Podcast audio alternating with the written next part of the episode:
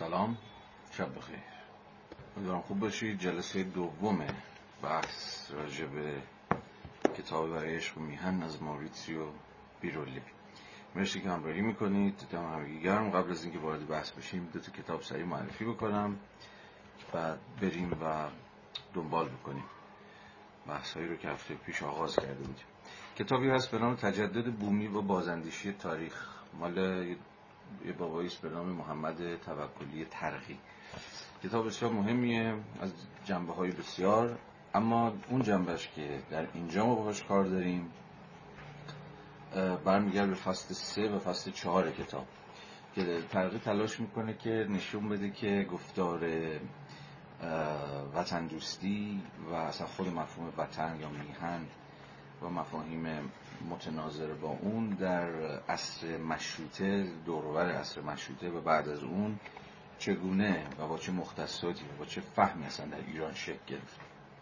از این حیث ترقی وسیعا رجوع می‌کنه به اسناد و مدارک و روزنامه ها و رساله ها و متونی که در اون عصر یعنی عصر مشروطه منتشر شدن و به نوعی دستن در کار صورتبندی مفهوم میهن بودن و اینکه اصلا مفهوم میهن چیه؟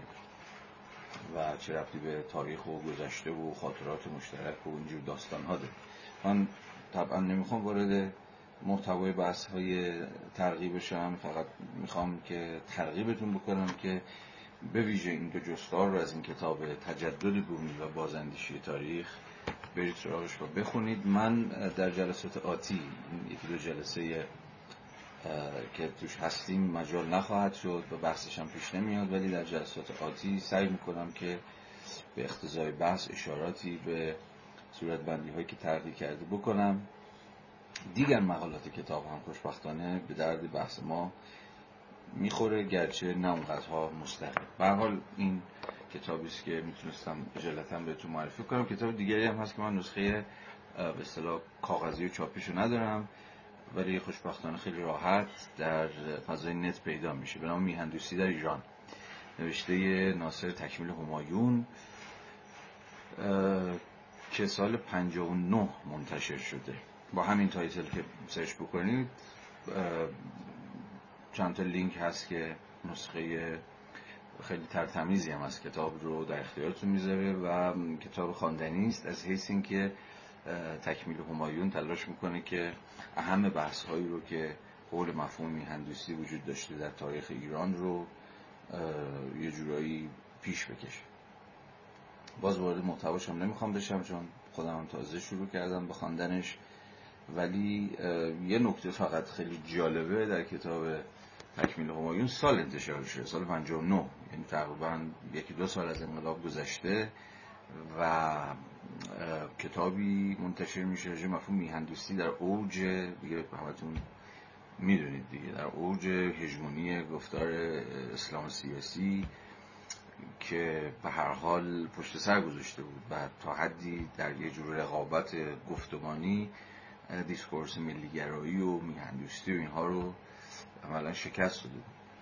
و گفتار خیلی کم مایه و کم جونی بود اون روزها. مثلا گفتار میهن و وطن و اینجور چیزها. و خیلی جالبه که این کتاب اون سال منتشر میشه. خب از طرف یه آدمی هم هست که خب تعلق خاطری به جریان های ملی داره. از این حیث عجیب نیست. ولی خب یکی از دلایلی که اتفاقا هیچ وقت این کتاب دیده نشد و خوانده هم نشد و من هیچ جا ندیدم که بهش ارجاع بشه به رغم اینکه تلاشای لازم در خورده توجهی کرده تکمیل همایون در اون کتاب احتمالا برمیگرده به اینکه این کتاب اصلا تو تاریخ گم شد. چون دقیقا در زمانی منتشر شد که اصلا گوش شنوایی برای بحث هایی که با کلید واژه های مثل وطن و میهن و اینها کار می‌کردن وجود نداشت. به حال جز معدود کتاب هایی است که ما به صورت مشخص در واقع تاریخ گفتمان میهندوستی رو دنبال می‌کنیم. و خود, خود این تعبیر هم جالبه دیگه. خود تعبیر میهندوستی که تکمیل همایون به کار میره حتی تو مقدمش هم میگه شما فقط فرصت کردم مقدمش رو بخونم که سراحت میگه که ما نمی‌خوایم شوونیست باشیم بلکه می‌خوایم از یک جور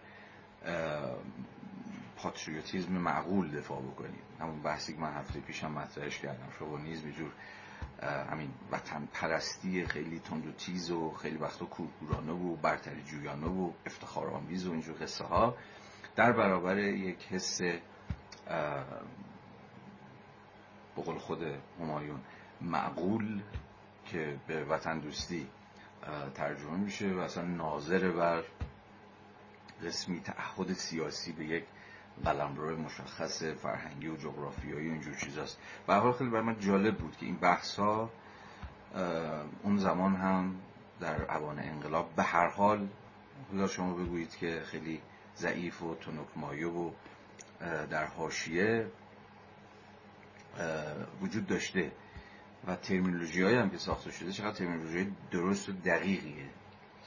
همایون می‌دونسته که باید تعبیر میهن دوستی رو به کار ببره و نباید با میهن پرستی و خلطش بکنه.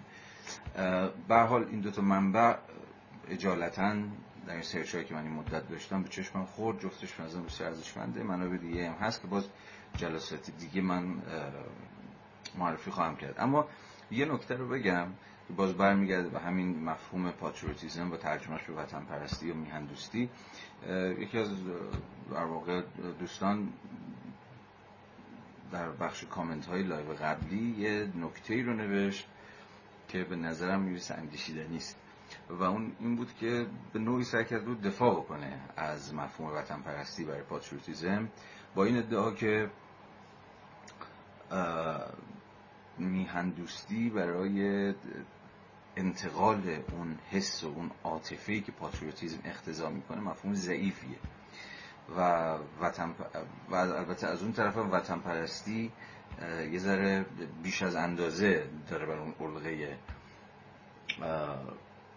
به کشور یا وطن یا میهن تاکید می‌کنه. ولی از مجرای یه جور حالا تحلیل زبانی ادعای اون دوستمون این بود که اگر وطن پرستی رو اون بخش پرستی وطن پرستی رو ناظر بر قسمی پرستاری قسمی مراقبت کردن قسمی پروا داشتن قسمی تیمارگری بفهمیم که ظاهرا یکی از معانی پرستش و اینها ربطی به پرستاری کردن و مراقبت کردن اینها هم داره. اون موقع در این صورت فقط در این صورت مفهومی مثل وطن پرستی می‌تونه پر بیراه نباشه برای صورت بندی مفهوم پاتریوتیزم چون چون که از همون هفته پیش هم من سعی کردم بحثش پیش بکشم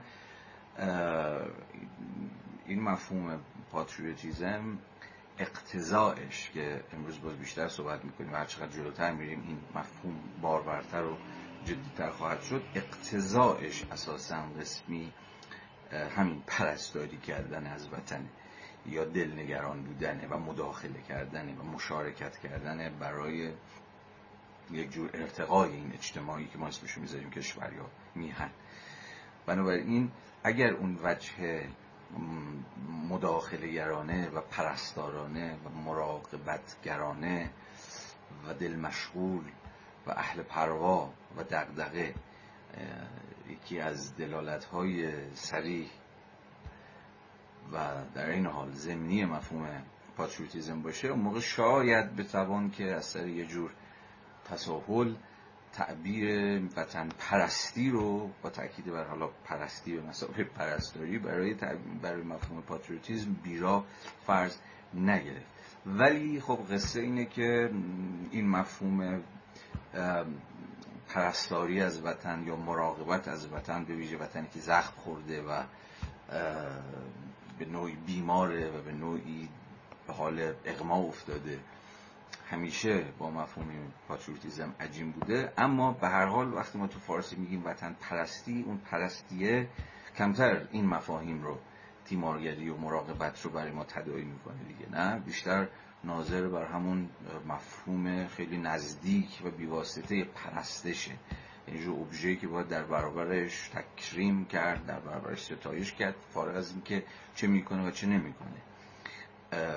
یا چه هست یا چه نیست. هر چی که هست باید سر تعظیم در برابرش در برابرش فرود آورد و اصلا بهش قسمی مقام قدسی بخشید.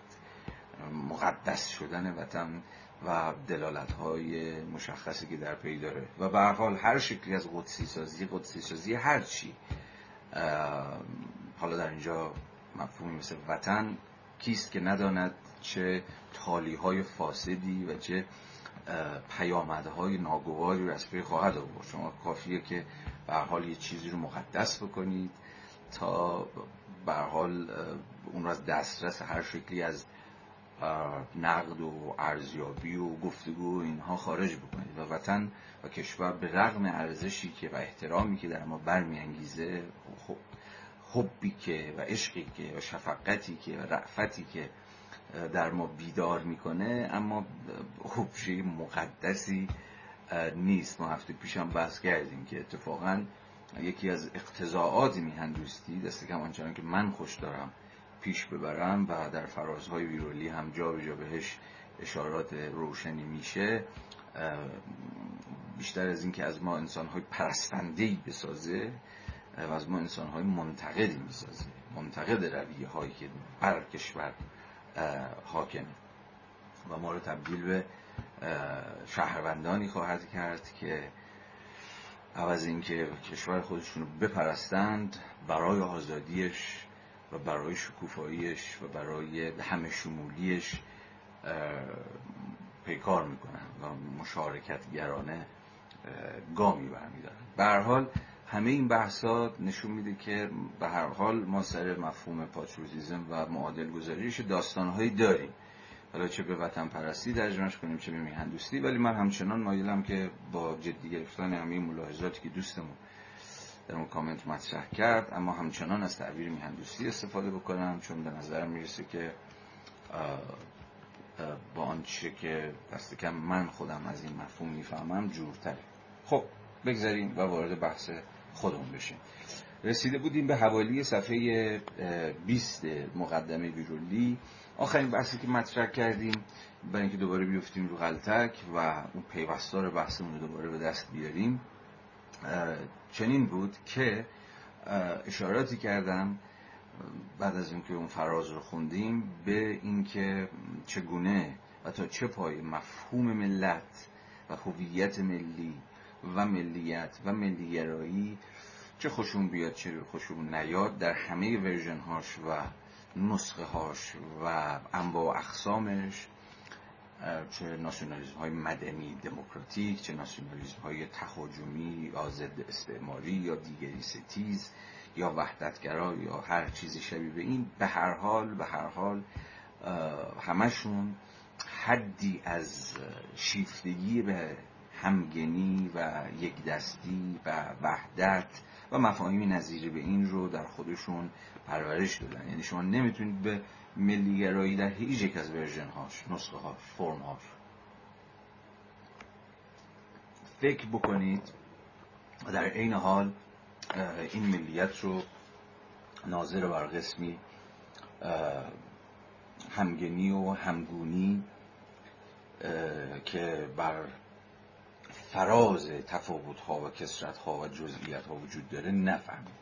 این بحث رو فقط می‌تونستیم در جلسه قبل و ایزن در جلسه حاضر بشه که خیلی مقدماتی مطرح بکنیم و تفصیلش رو بگذاریم برای در واقع جلسات آتی که بارها بارها مفهوم ناسیونالیزم و نیشن و نشنالیتی و اینها میاد وسط و پاشو وسط بکشیم. اما اما همینجا یه نکته دیگه رو در پیوند با همین بحث بگم و بگذرم. گرچه باز هفته گذاشتم اشاره کوتاهی کردم چون اینجا مهمه ویرولی هم میگه و البته رشته کلام رو قطع می‌کنه. ولی اجازه بدید جا به جا این رو در ذهن داشته باشیم چون خیلی باهاش کار داریم. نه فقط در این جلسات بلکه در تاریخ سیاسی آیندهمون. اگر آینده در کار باشه امیدوارم باشه به هر حال مفهوم ملت و مفهوم ملیت فارغ از مفهوم ملیگرایی اهمیت تعیین کننده خواهد داشت. و من خودم به نظرم می‌رسه که یکی از وظایفی که وظایف سیاسی که اتفاقا خود مفهوم میهن دوستی داره اینه که صورتبندی رهایی بخشی از خود مفهوم ملت به دست بده و مفهوم ملت رو ترد نکنه یا به دست دشمن نسپاره. یعنی به دست جریانات ملیگرا یا حالا دیگر جریاناتی که با مفهوم ملت بازی می‌کنن و به هر حال در صورت بندی خاص خودشون در آپاراتوس های گفتمانی خودشون ادغامش می‌کنن. من فکر می‌کنم میهن دوستی باید بتونه مفهوم ملت فکر کنه باید بتونه مفهوم ملیت رو جدی بگیره. اما درون چه سنت فکری؟ این نکته مهمیه. و چه معنایی ازش بفهمه؟ اون بحثی که هفته پیشم باز مطرح کردم مقدمتا زیل همون مفهوم ملیت بدون ملیگرایی که بیرورلی هم نیم نگاهی بهش داره. یا مثلا این تعبیر رو من تو کارهای جولیا کرستوا دیدم فیلسوف در واقع متأخر فرانسوی که اصلا یک کتابی هم داره که به فارسی هم ترجمه شده که البته مجموعه مصاحبه هاش و جستارهای کوتاهش تحت همین عنوان. البته ملیت ها بدون ملیگرایی که حالا از صورتبندی کریستوا که بگذاریم خود این تعبیر به نظرم خیلی درد ما می‌خوره. ملیت یا اگر مایلید ملیت ها بدون ملیگرایی که خود این ناظر بر این که مفهوم ملیت رو نباید رها کرد. مفهوم ملیت رو نباید پشت گوش انداخت چون مفهوم بسیار بسیار تعیین کننده ایه اما فهمی که باید ازش به دست داد ناظر بر تفاوتی است که درون خود مفهوم ملیت هست. و به دو گونه متفاوت فهمیده شده و از توش دو تا سنت سیاسی و اجتماعی گوناگون برآمده که اتفاقا خود ویرولی هم در صفحه 20 بهش اشاره می‌کنه. من هم هفته پیش گفتم یه بار دیگه میگم فقط در مقام فعلا طرح بحث. یه گوشه نگرش دارید تا بعدا بتونیم بیشتر سرش بحث کنیم. یک ملیت به مسابه در واقع فهم ملیت. به مسابه قسمی. حق شهروندی یعنی ملیت رو اینجا باید به مسابه قسمی مفهوم سیاسی فهمید که یه اشاره کوتاهی تا دقیقه دیگه بهش خواهم کرد. و دو ملیت به مسابه قسم یک سازه فرهنگی. اینها با همدیگه متفاوتن. می‌تونن به همدیگه برسن شاید یه جاهایی و به هم تبدیل بشن. اما دست کم در آغاز دو تا مفهوم متفاوتن. وقتی شما ملیت رو به تعبیر اول کلمه همچون یک مفهوم سیاسی می‌فهمید و ملیت همان شهروندی میشه یا از این تعبیر استفاده می‌کنید که ما ملت ایران. در اینجا ما ملت ایران ناظر به چیه؟ در اون صورت بندی سیاسی. همه شهروندان. یعنی همه کسایی که واجد حق و حقوق هستن. چون شما به مفهوم شهروندی نمی‌تونید فکر کنید مگر اینکه مفهوم حق فکر کنید. درسته؟ آن چیزی که از من یه شهروند می‌سازه حقه نه؟ یا در واقع حقوق اساسی است که ازش برخوردارم و این حقوق من رو در کسفت یک شهروند در واقع من رو به کسفت یک شهروند در میاره. این حقوقی که من رو شهروند می‌کنه. من تا جایی شهروندم که حقوقی داشته باشم. بتونم حقوق استیفا بکنم. یا بتونم پای این حقوق بیستم. یا دست کم دعوی این حقوق رو پیش بکشم که من شهروند هستم و به عنوان شهروند مثلا حق آزادی دارم. مثلا حق اجتماع دارم. مثلا حق راهپیمایی دارم. مثلا حق رفاه دارم. مثلا حق آموزش دارم و غیره و غیره و غیره. حق زبان دارم. هر حق مدنی که می شود صورت بندیش کرد. یه زمانی هست شما پس ملیت رو به این معنا می‌گیرید به معنای اکید سیاسی کلمه که چیزی نیست جز یک انقلاب حق یعنی اصلا مستلزمه و مشروط به اینکه یک انقلاب مبتنی بر حق شکل گرفته باشه و شهروند به این معنا یک یک اصلا کانستراکت یک سازه کاملا جدید و مدرنه که نمی‌تونسته تا پیش از اصلا شکل گرفتن دیسکورس ها و گفتارهایی که بر حق آدمی به مساوی شهروند تأکید می‌کنن اصلا وجود داشته باشه چنین درکی از مفهوم ملیت اما معنای دوم که خب معنای شاید رایشتری باشه یا ما بیشتر به اون معنای ملت و ملیت خو کردیم ملت به مسابقه یک اجتماع فرهنگیه. یا مثلا همه کسایی که در یک قلمرو سرزمینی مشخص دنیا اومدن از این حیث یک تبار مشترکی دارن آداب و رسوم و شیوه زندگی کم و بیش مشترکی دارن و از این حیث قسمی وحدت و همگه نیست که اونها رو با همدیگه در هیئت یک ملت برمیسازه درسته؟ به این اعتبار مثلا کسانی ببخشید این بس یه ذره تکراریه چون میگم دیگه هفته پیش من خیلی البته گذرا اشاره کردم الان چون همینجا باز ویرولی اشاره می‌کنه اما من بیشتر دارم بستش میدم میطلبه این شرح و چون بسیار بسیار بسیار به نظرم میاد که برای چون که گفتم برای آینده سیاسی کشور ما و فهمی که اصلا از آیندهمون میباید داشته باشیم به مسابه یک جمهور آزاد چنین فهمی از ملیت به معنای البته اول کلمه حیاتیه و بسیار تعیین کننده است. این هر چقدر هم که مکررش بکنیم به نظرم کار بیهوده ای نکردیم. اما فارغ از این قضیه به تعبیر دوم کلمه است که مثلا خیلی از ایرانگرایان یا هویت طلبان ایرانگرا مثلا کسایی مثل تبا تبا سید جواد تبا تبایی و دیگران به عنوان سخن پردازانی که گفتارشون این روزها بسیار پرتنینه و بسیار شنیده میشه می‌تونن یه ادعایی بکنن مبنی بر اینکه ایران همیشه ملت بوده است و ما چیزی به نام پروژه در واقع ملت سازی یا ملت شدن نداریم. ایرانی ها همیشه ملت بودن. و خب منظورشون چیه؟ یعنی که همیشه یه جور وحدت حالا به قول خودشون وحدت در این کسرت وجود داشته. قسمی همگنی در کار بوده. یه چیزی بوده که همیشه این پراکندگی ها رو در اون این قلم روی جغرافیایی به همدیگه وصل می‌کرده تا ایرانی ها خودشون رو به عنوان ما به عنوان یه جور سوبژکتیویته جمعی درک بکنن. و اون همین فرهنگ مشترکی که خب مغزش هم یا بهتر بگیم که قلبش هم چیزی نیست جز زبان و مشخصا زبان فارسیه. چون این زبان فارسی همیشه در اون این قلم روی فرهنگی تونسته که حاکمیت بکنه و در برابر اغیار دیگر فرهنگ ها بیسته چون قسمی ملات یا چسب یا یه چیزی شبیه به این عمل کرده که ایرانی ها همچنان بتونن خودشون رو به عنوان یک ملت باز بشناسن و در کوران حوادث مقاومت بکنن و مابودگی خودشون رو ما ایرانی ها رو به کرسی بنشونن. بنابراین ملت ایران به مسابقه یک وحدت فرهنگی که ناشی از اشتراک زبانی و فرهنگی است یه صورت بندی از مفهوم ملته که به نظرم میاد که هیچ ما به ازایی نداره. یعنی هیچ ما به ازای سیاسی مشخصی نداره. فقط به در سری دعواهای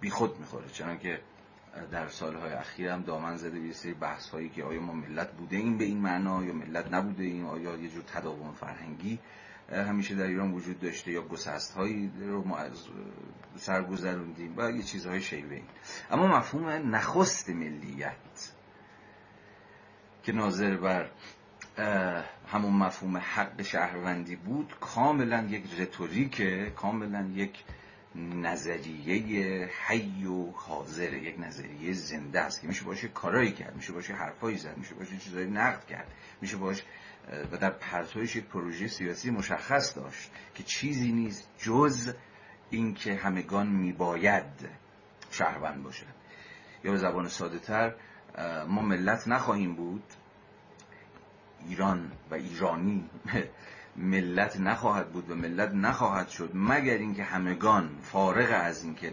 قومیتشون زبانشون دینشون گرایش سیاسیشون جنسیتشون چه می‌دونم هر چیزی شبیه این چی باشه واجد این حقوق اساسی باشه. بنابراین چنین فهمی می‌بینید که چگونه دامن می‌زنه اصلا به قسمی کنشگری سیاسی. و منجر به این میشه که ما از ضرورت ملت شدن به این معنا حرف بزنیم. بست شهروندی بست همه شمولی. یعنی بگیم که تازه این ملت یک پروژه است که باید بشود باید اتفاق بیفته. پروژه قبلی در واقع پروژه ملیگرایان فرهنگی اونهایی که ملیت و مسابقه یک سازه فرهنگی می‌شناسند. برای اونها کار پیشا پیش انجام شده است. چون ما پیشا پیش ملتیم و اصلا داستانی نداره. کاری نباید بکنیم. ما تنها ملتی در جهان هستیم که از همون اولش ملت بودیم. چون اون وحدت فرهنگی رو تونستیم به رغم داستانهایی که برامون پیش اومده و اینها حفظ بکنیم. اگر اونها از اینجور ملت بودن حرف می‌زنن این فهم نخست از مفهوم ملیت از ملت شدن سخن میگه و کاملا یه پروژه سیاسی داره که عجین اصلا با آینده ما. و محقق نمیشه مگر از مجرای کنش های شهروندانه ای که میباید افق شهروندی رو برای همگان و به روی همگان باز بکنه. به حال این مثلا همینجا می‌تونم متوقف بکنم و فعلا به همین اندازه بسنده بکنم که توجه شما رو جلب کرده باشم که حواستون به این دوگانگی خود مفهوم ملیت باشه. و اونجایی که دست کم من با اندازه که می‌فهمم از مفهوم ملیت بهره می‌گیرم جا به جا ناظر بر معنای نخستی است که بهش اشاره کرد. خب حالا بحث رو ادامه بدیم.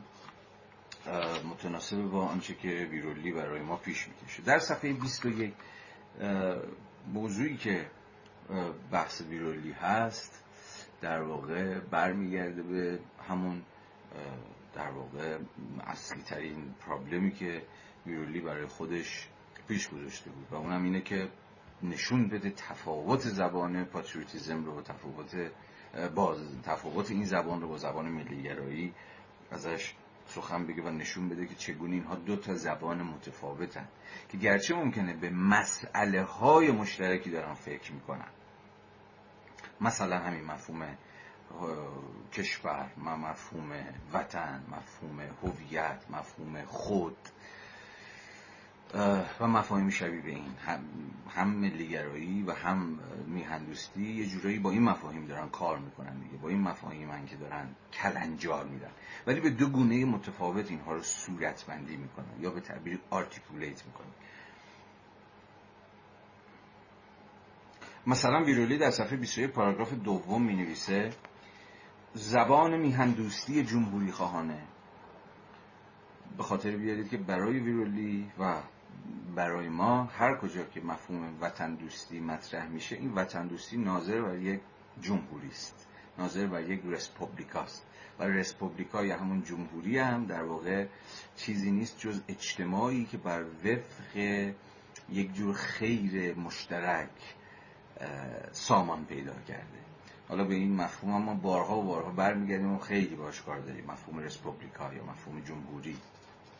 به حال این آقا می نویسه زبان میهندوستی جمهوری خواهانه می تواند همچون پادزهری قدرتمند در مقابل ناسیونالیزم یا ملیگرایی عمل کند. همینجا یه نکته خیلی مهم فایلش باز میشه. مسئله زبان و سیاست. ما وقتی در اون قلم روی سیاستیم در اون قلم روی نظریه ها و ایدولوژی ها و گفتارهای سیاسی هستیم در اون ساحت زبانی به مسابه قسمی صورتبندی مسئله ها و راه حل ها و از این دست. برای ویرولی این مفهوم در واقع زبان فوق العاده اهمیت پیدا می‌کنه. به تعبیر دیگه سوالی که ویرولی پیش می‌کشه اینه که یک پولیتیکال من یک انسان سیاسی به چه زبانی باید سخن بگه.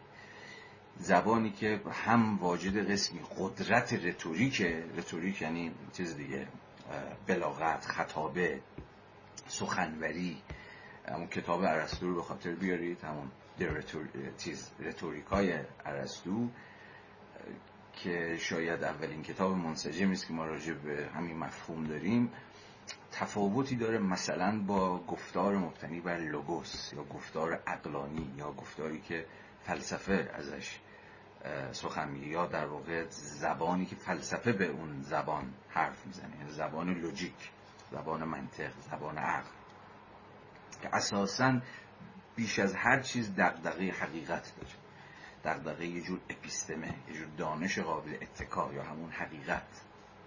اما در برابر فیلسوف که به زبان لوگوس سخن میگه و همیشه به زبان لوگوس سخن میگه و زبان لوگوس همیشه زبان سرده همیشه یک زبان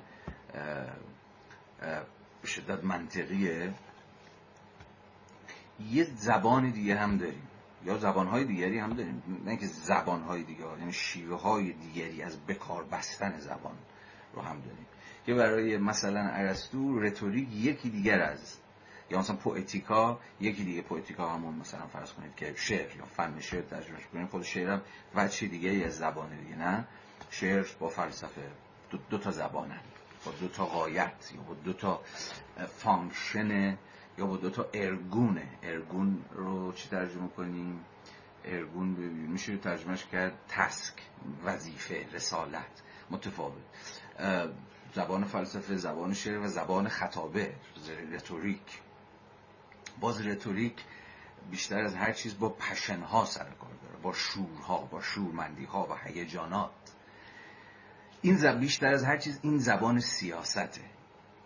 زبان سیاست زبان پلیس با زبان فیلسوفانه با زبان شاعرانه یا دیگر زبانهایی که ممکنه در کار باشن متفاوته. اگر دغدغه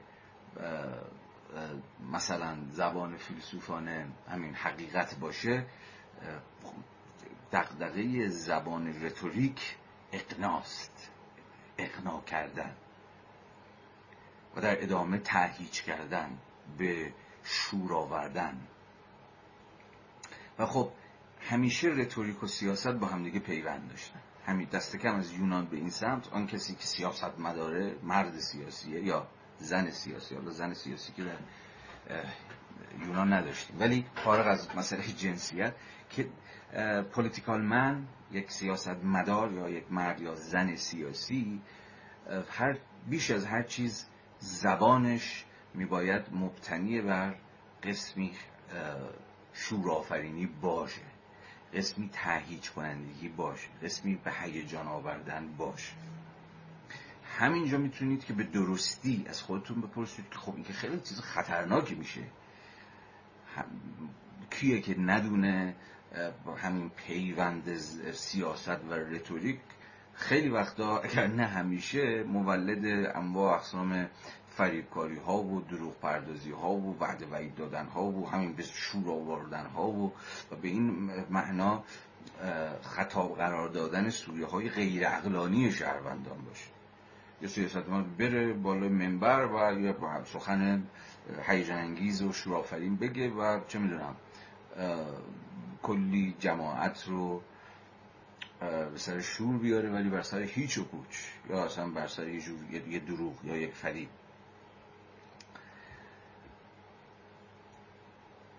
ما که در عصر پوپولیست ها زندگی می‌کنیم در عصر سخنگویان در سیاست مداران سخن پرداز خالی بند زندگی می‌کنیم که حرفای قشنگ قشنگ می‌زنن و خیلی وقتا ممکنه با حرفاشون دلبری هم بکنن. حق داریم که از خودمون بپرسیم که خب اگر به راستی سیاست و رتوریک رو سیاست و خطابه و سیاست و سخنوری و سیاست و بلاغت و حالا هر چی ترجمهش می‌کنیم نمی‌توان از هم جدا کرد.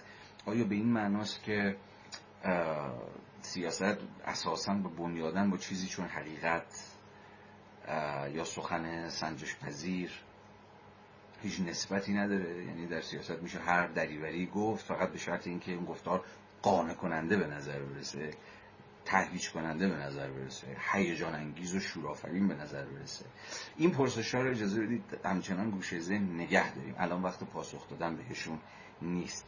ولی گرچه ویرولی از کنارش به سادگی میگذره و فقط مدام به ما اشاره می‌کنه که سیاست و رتوریک رو یعنی سیاست و نوع خاصی از کاربست زبان رو باید جدی بگیریم. مثلا یکی از نقدایی که مثلا ویرولی به نظریه سیاسی معاصر داره مثلا که در اوجش دست کم در جهان لیبرال کسایی مثل جان رالز و دیگران هستند که به شدت زبان سیاست رو تبدیل کردن به یک زبان خشک ملالآور حوصله سربر مبتنی بر استدلال های منطقی و به این معنا شور سیاست رو که دست کم یونانی ها فهم دقیق ازش داشتن ازش گرفتن و به این معنا کلام سیاسی نمی‌تونه شهروندان رو و سوژه ها رو بیدار بکنه در اونها انگیزه بپرورونه یا اونها رو تهیج بکنه به قسمی کنشگری به قسمی مداخله به قسمی دلنگرانی چیزی بودن و به این معنا گفتار سیاسی اثر خودش رو دست داده و تبدیل به زبان آکادمیک دانشگاهی شده که هیچ بهره ای از اون وجه خطابی خودش وجه رتوریک خودش که نه فقط یونانی ها بلکه در جمهوری روم در جمهوری های ایتالیا در اصل ماکیاولی همیشه ازش برخوردار بوده کلا توهی شده. مثلا فرض کنید که سیسرون. سیسرون در جمهوری روم هم یک سیاست مداره هم یک متفکر سیاسیه و هم یک خطیبه. اینها اصلا از هم جدا نیستن. اینا اصلا از هم کتاب های سیسرون که اتفاقا جالبه.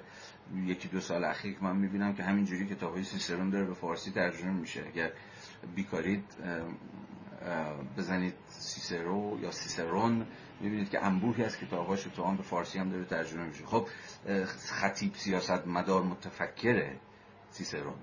اینها شعون متفاوتی نبودن مثلا در جمهوری روم از هم دیگه. آن کسی که سیاست مداره باید به رتوریک مسلط باشه. شاید از مجرد رتوریکی که می‌تونه بر شهروندان تاثیر بذاره. می‌تونه شهر... می‌تونه توجه شهروندان رو به یه سری امور جلب بکنه. اصلا می‌تونه خطا بهشون بکنه. و در این حال یا متفکر سیاسی هم هست که پای بسیاری از مسائل رو داره وسط می‌کشه. ولی به حال بحثی که ویرولی داره می‌کنه اینه که در جهان مدرن و در نظریه سیاسی معاصر اصلا اینها کاملا شمول متفاوتی از هم پیدا کردن. کسی که متفکر سیاسی متفکر سیاسی خیلی گردن کلوف برچسته هم هست مثل جان رالز مثلا که شاید در حال در جهان لیبرال در فضای انگلو ساکسون به هر حال گنده ترین متفکر سیاسیه همون نویسنده کتاب نظری عدالت و اینها زبان رو از شورش توهی کرده. یعنی بین اون رتوریک رو کاملا گذاشته کنار و به سمت یه جور گفتار مبتنی بر لوگوس پیش رفته. که فقط می‌تونه بحثای منطقی بکنه ولی به همون اندازه ممکن اصلا نتونه تاثیر بذاره نتونه شهروندان رو به عدالت ترغیب بکنه. کتابی نوشتی راجع به عدالت بی‌نظیر اما این گفتار این زبان این زبان این کتاب به رغم دقتش به رغم وضوحش وضوح منطقیش اما فاقد پشنه. فاقد پاتوسه باز پاتوس به یونانی که همون چیز میشه دیگه جور عاطفه میشه. یا همون باز شور و اینها میشه. بنابراین کتاب نظریه در باب عدالت رالز نسبتی با ترغیب شهروندان به عدالت جویی نداره.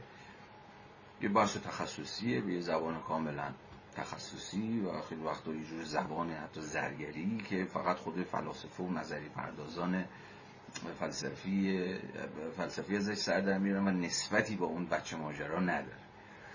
البته به آدم مثل رالز می‌تونه بگه خب بله من که سیاست مدار نیستم من یه اکادمیسین هم به زبان آکادمی سخن میگم و اصلا دلیل نداره و لازم نیست که مردم شهروندان کتاب منو بخونن. من رو برای جماعتی که هم منزلت منن یعنی هم اکادمیسین ها و اینها نوشتم ولی خب همه قصه ویرولی به عنوان کسی که همچنان شیفته جمهوری در عصر مثلا روم باستانه یا شیفته جمهوری در شهر جمهوری های ایتالیای قرون وسطاست اینه که خب این قصه رو نمیشه نادیده گرفتیم. قصه جدا شدن سیاست از وچی از وچه خاصی از زبان یعنی همون رتوریک. حالا این بحث رو باز هم من اینجا متوقف بکنم چون خیلی باش کار داریم. بارها بارها ما به مفهوم رتوریک باز خواهیم گشت. اما این بحثی که پیش کشیدم ما رو مهیای این می‌کنه که به این فکر کنیم. به این فکر کنیم که آیا می توانیم از قسمی سیاست اندیشی حرف بزنیم و این سیاست اندیشی نسبتی با رتوریک نداشته باشه یعنی از بار رتوریک توهی باشه. رفیقمون ویرولی در اینجا وقتی از زبان میهندوستی سخن میگه و میگه که این زبان می‌تونه پادزهر قدرتمندی برای زبان ناسیونالیست ها باشه ناسیونالیست هایی که خب امروز هم چیزان دیگه دستن در کار سخن گفتن با مردم هم تهیج و به هیجان آوردن مردم هم و در خیلی از جاها این ناسیونالیزم دست کم این ورژن متأخر ناسیونالیزم که مثلا در اروپا حتی در آمریکای لاتین در آمریکای شمالی در کشور خودمون داره رشد می‌کنه این ناسیونالیزم متأخر. هر چیزی هست جز ناسیونالیسم مدنی دیگه که به شدت مبتنی بر دیگری ستیزیه به شدت مبتنی بر خودمرکز پنداری و داستانهای دیگه که نمی‌خوام بگم که بیواسطه و پیشا پیش فاشیستیه ولی همیشه رگه هایی از فاشیزم تو خودش داره و به راحتی می‌تونه به یه جور فاشیزم هم تبدیل بشه. در برابر چنین گفتاری در برابر چنین سیاست مدارانی که به حال گفتار خودشون رو دارن در حوزه عمومی پخش می‌کنن دیگه. یا سخنرانی می‌کنن یا نمی‌دونم می‌نویسن یا مصاحبه می‌کنن یا در یه تجمعی حرف می‌زنن. در برابر این زبان اتفاقا هیجان زده و تهیج کننده ناسیونالیستی که داره تمام توجهات حول مفهوم هویت کشور میهن خود و اینجور چیزها رو به درون خودش می‌کشه با صورت بندی خاص خودش. زبان میهن دوستی هم زبانی زمانی می‌تونه زبان میهن دوستی زمانی می‌تونه رقیب جدی برای این گفتار ناسیونالیستی و دیگر گفتارهای تحکیش کننده باشه. یعنی بتونه اثر بذاره بتونه کاری بکنه بتونه توجهی جلب بکنه بتونه شوری بر بیانگیزه که رتوریکال باشه. یعنی وچی رتوریک رو در خودش داشته باشه. یعنی با گفتار صرف خونسای سرد فلان اینها نمیشه. در برابر گفتار گرم تحکیچ کننده ناسیونالیست ها یا دیگر ایدولوژی ها در برابرشون ایستادگی کرد.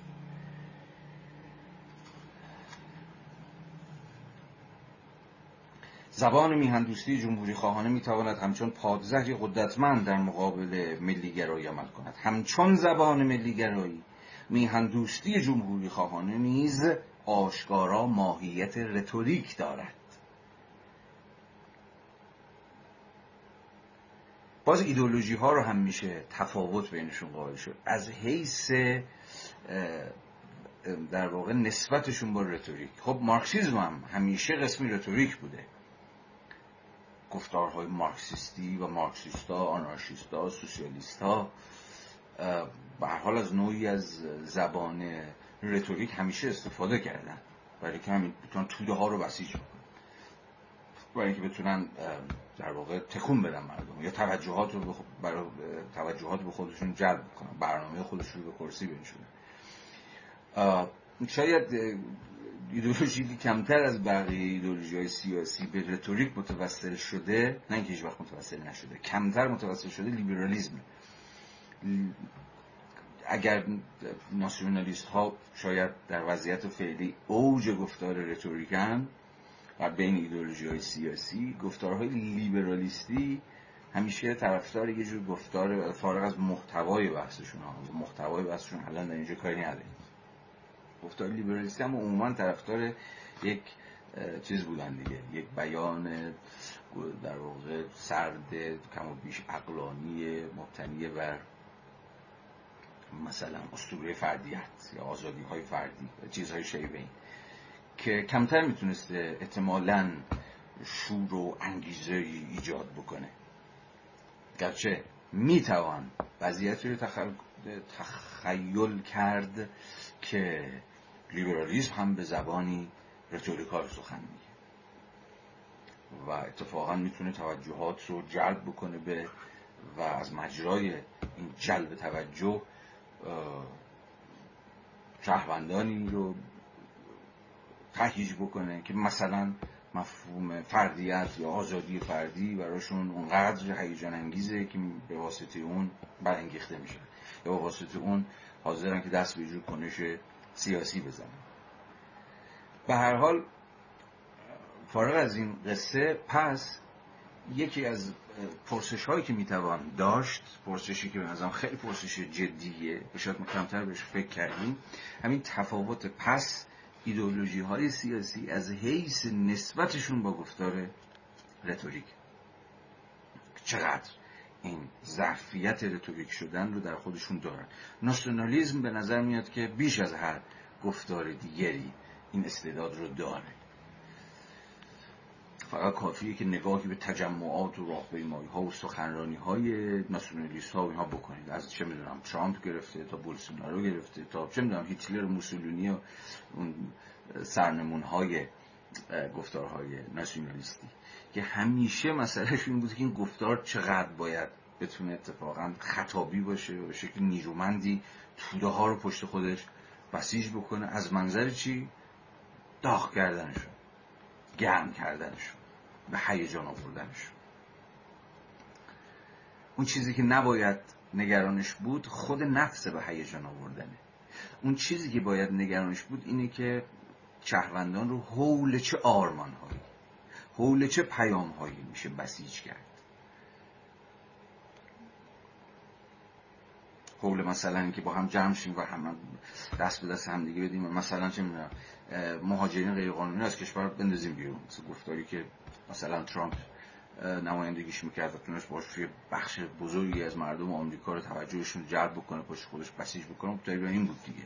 تعریف مثلا یه دشمن مشترک و پیش به سوی نابودی دشمنی که باعث شده که این وحدت و خلوص مثلا فرهنگی نژادی جامعه آمریکا واسطه این آدم های مزاحمی که اومدن کار خراب کردن مخدوش بشه.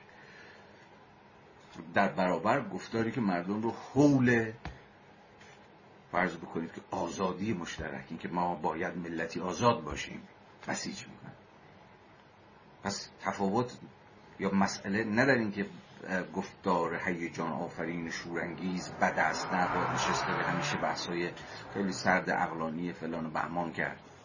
مسئله این نیست. مسئله بر سر اینکه این هیجان این هیجان اجتماعی مولد قسمی بسیج جمعی آدم حول چی بسیج می‌کنه حول چی بیدارشون می‌کنه؟ و گفتار میهن دوستی ناظر بر تقویت و هدایت هیجانات و شورهای انسانیه برای حصول به یک اجتماع آزاد و برابر. و خوشا چنین شور آفرین خوشا چنین. عاطفه همچون زبان ملیگرایی میهن دوستی جمهوری خواهی کارا ماهیت رتوریک دارد هدف این زبان احیا تقویت و هدایت هیجانات یک جمهور خاص با یک هویت فرهنگی و تاریخی بخصوص است. نه آنکه معطوف به کسب موافقت یا رضایت سرد و معقول عاملان اقلانی غیر شخصی باشد. و باز این خودش هم ناظر بر جور انسان شناسی دیگه. که ناظر بر اون وچی از انسان شناسی که میگه خیلی وقتا آدم ها بیشتر از این که از مجرای یک جور اقناع عقلانی مثلا حاضر بشن دست به کاری بزنن از مجرای برن برافروختگی بدنهاشونه که تکون می‌خوره.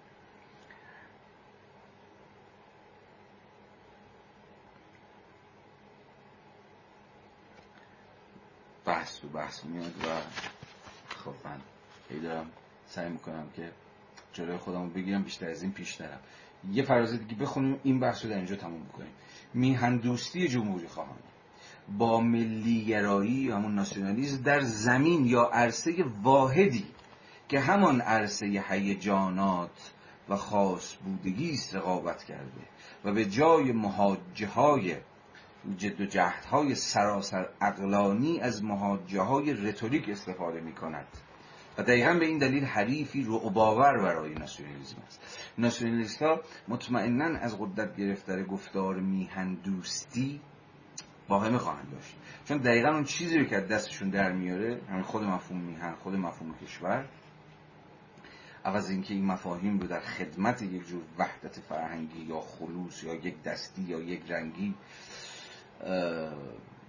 یا پادشاه ستایی یا چیزهای شبیه به این قرار بده تمام این هیجان جمعی ناظر بر همبستگی رو به خدمت خواست آزادی مشترک در میاره یعنی این ایده که ما یا همه آزاد خواهیم شد یا هیچ کس آزاد نخواهد شد.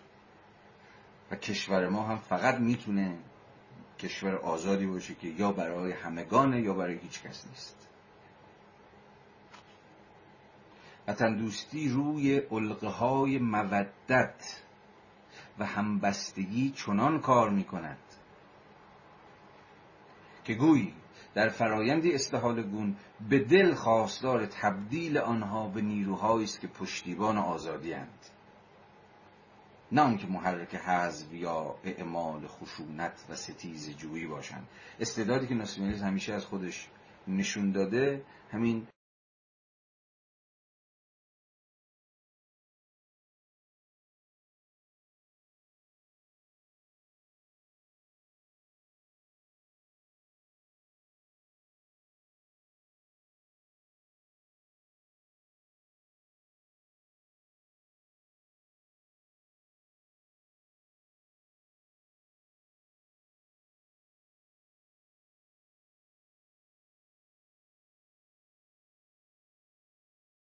میهن مولد ستیز و دعوا و جنگ و خشونت و اینها نیست. این عشق اتفاقا عشقی است. اهل شفقت اهل مودت اهل همبسته کردن آدم ها با هم دیگه. حول یه ابژه عشق مشترک به نام کشور به نام میهن به نام وطن. چون اتفاق و در واقع مثلا این که عنوان کتاب هم از عشق به میهن یا این میهن دوستی این تأکیدی که مثلا من خودم و خیلی های دیگه روی این بچه دوستی دارند نه پرستی. گفتم پرستی همیشه ظرفیت داره که تبدیل به یه چیز کورکورانه بشه. من ایرانی هم پس فلان فلان. واقعا این دوستیه این عشق یک اختزاعاتی داره دیگه نه؟ اما اختزاعش حالا میشه اختزاع این دوست داشتنه این حالا عاشق بودنه یا هر تعبیر دیگه ای این این حب این حب به وطن اقتضاعش اقتضای این عاطفه میشه حالا مراقبت کردن از موضوع عشق همون تیمار کردنش پرستاری کردنش پرواشو داشتن نگرانش بودن دورش چرخیدن. که حالا از حیث سیاسی میگم. مستلزم قسمی فضیلت شهروندان است که راجبش تا دقایق دیگه صحبت خواهیم کرد. خب این بحث تا اینجا.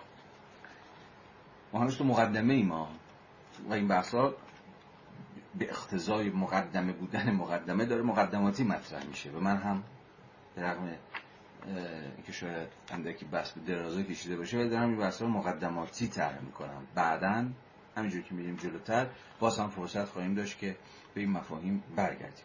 بحث دیگری رو پیش بکشم که دقیقا در ادامه همین فراز اخیر منه که این میهن دوستیه به تعبیر دیگه. این نوع خاص از دوست داشتن وطن حالا اقتضاعش چیه؟ یا به تعبیر دیگه چه مسئولیت هایی رو چه تعهدهایی رو چه الزام هایی رو بار می‌کنه. چون هیچ شکلی از دوستی نیست که خونسا باشه. هیچ جنسی از عشق نیست که بی تفاوت باشه نسبت به اوبژه عشقش دیگه. من فقط دوستش دارم دیگه. حالا هر از گاهی فکر می‌کنم یا مثلا آره دلم براش تنگ میشه ولی کاری براش نمی‌کنم. اصلا خود این عاطفه حتی تو روابط شخصیتون هم که دنبالش بگردید اون جایی که مثلا از دوست داشتن یکی حرف می‌زنید یا از این حرف می‌زنید که این رو دوست منه چه تصدیقش بکنیم چه تصدیقش نکنیم چه به واقع انجامش بدیم چه انجامش ندیم حالا به هر دلیلی اما اذعان می‌کنیم. یا من فکر می‌کنم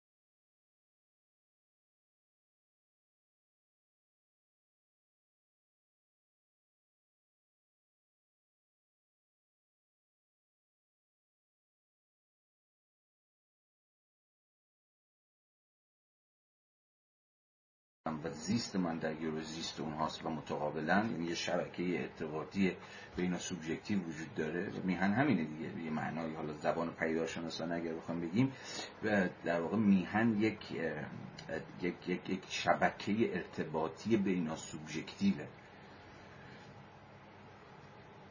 که یه جور چیز می‌سازه دیگه. یه جور اصلا دل این یه جور امر مشترک ساخته میشه. یا اصلا خودش مبتنی بر امر مشترک خاطرات مشترک زبان مشترک آدم های مشترک. و خود این در اشتراک بودنه که این وطن به مسابه در اشتراک بودن با دیگریه که ما رو نسبت به سرنوشت این دیگرانی که با اونها در اون شبکه ارتباطی بین و سوبژکتیو شریکیم و بهشون گره خوردیم و باشون پیوند داریم پیوندهای زنده پیوندهای چشم در برابر چشم. پیوندهای ملموس پیوندهای انزمامی. احتمالا ما رو به اونها متحد می‌کنه. یا ما رو دل... یا دست کم ما رو دلواپس اونها می‌کنه.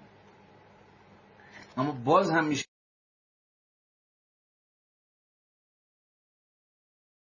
چشم تو چشم اوناست و میشناسمشون و سلام علیک داریم و فلان فلان. آیا این واقعا اختزایی تعهدی الزامی بر من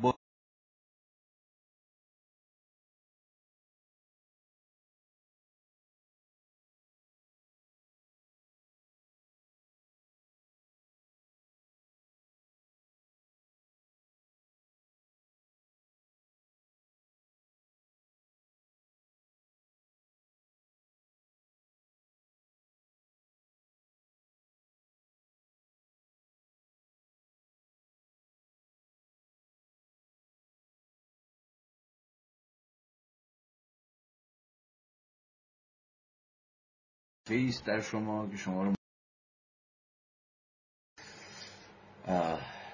برای وطن خودتون دلنگران باشید یا کاری آنش بکنید. اما حالا پاسخ ویرولی رو ببینید. حتی پاسخ ویرولی که نیست. پاسخ متفکرین جمهوری خواهه چون که خودش میگه.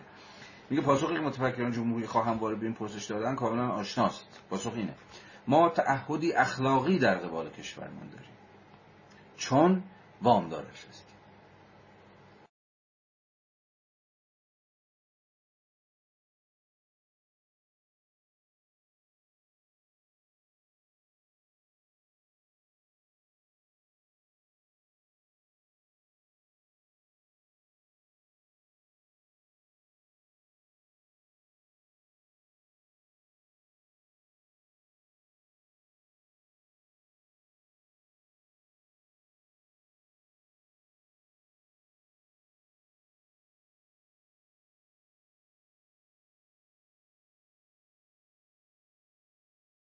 میشه ها بارها بارها. چون یه سخنی که می‌شود گفت اینه که چرا من باید در قبال کشوری که چیزی به من نداده است نه عزت به من داده نه احترام به من داده نه جایی به من داده نه سرپناهی به من داده به من مثل سگ دارم تو این کشور. جون می‌کنم برای اینکه فقط بتونم ادامه بدم. که اسمش زندگی نیست همون تعبیر که اسمش زندگی نیست یه زندگی سگیه بخور نمیری که نه احترامی توش هست نه آینده ای نه آزادی. خب در این صورت دیگه این تعهد به کشور و فلان اینها که من وامدارش هستم از کجا میاد؟ من ممکنه بتونم بفهمم که مثلا من وامدار مامان و بابام هستم. اینو شاید بتونم بفهمم. ولی اینکه من وامدار کشورم هستم خودش تعبیر یه ذره انتظاییه به ویژه به ویژه برای کشورهایی که همین دیگه نشون دادن استعداد خیلی غریبی دارن در اینکه ناشهروند تولید کنن. کلی آدم هایی که بله دارن سکونت می‌کنن در این قلم رو جغرافی همین جا همین دوره برن. ولی ناشهروندن. یعنی کشورشون اونها رو به عنوان شهروندان صاحب حق که کرامتی دارن ارزشی دارن حرفشون شنیده میشه. اصلا دیده میشن. تصدیق میشه وجودشون. جوامی مثل جوامع ما که به این معنا استعدادهای خودش رو نظام سیاسی چون نظام سیاسی که استعدادهای خودش رو در ناشهروندسازی به همگان اثبات کرده نباید تعجب بکنه که فوج فوج از شهروندانش داخل گیومه سودای ترک کشور داشته باشن. و اگه بهشون بگی آقا تو وامدار کشورت هستی یه نگاه عاقلا در صفی به شما بیاندازند و بگن که مثل اون کشاورز فکر می‌کنم اصفهانی بود که یکی دو سال پیش ویدیوش هم وایرال شده بود بزنه شونه وزیر کشاورزی و بگه که خودتون می‌دونید و مملکتتون. جالب اینه که مترجم خوب ما که من در اینجا و از اینجا بهش سلام می‌کنم در تقدیم نامش نوشته و برای آن کس که گفت خودتان می‌دانید و مملکتتان. چون که مملکت به من چی داده پس همینجاست که پیوندها سست میشه.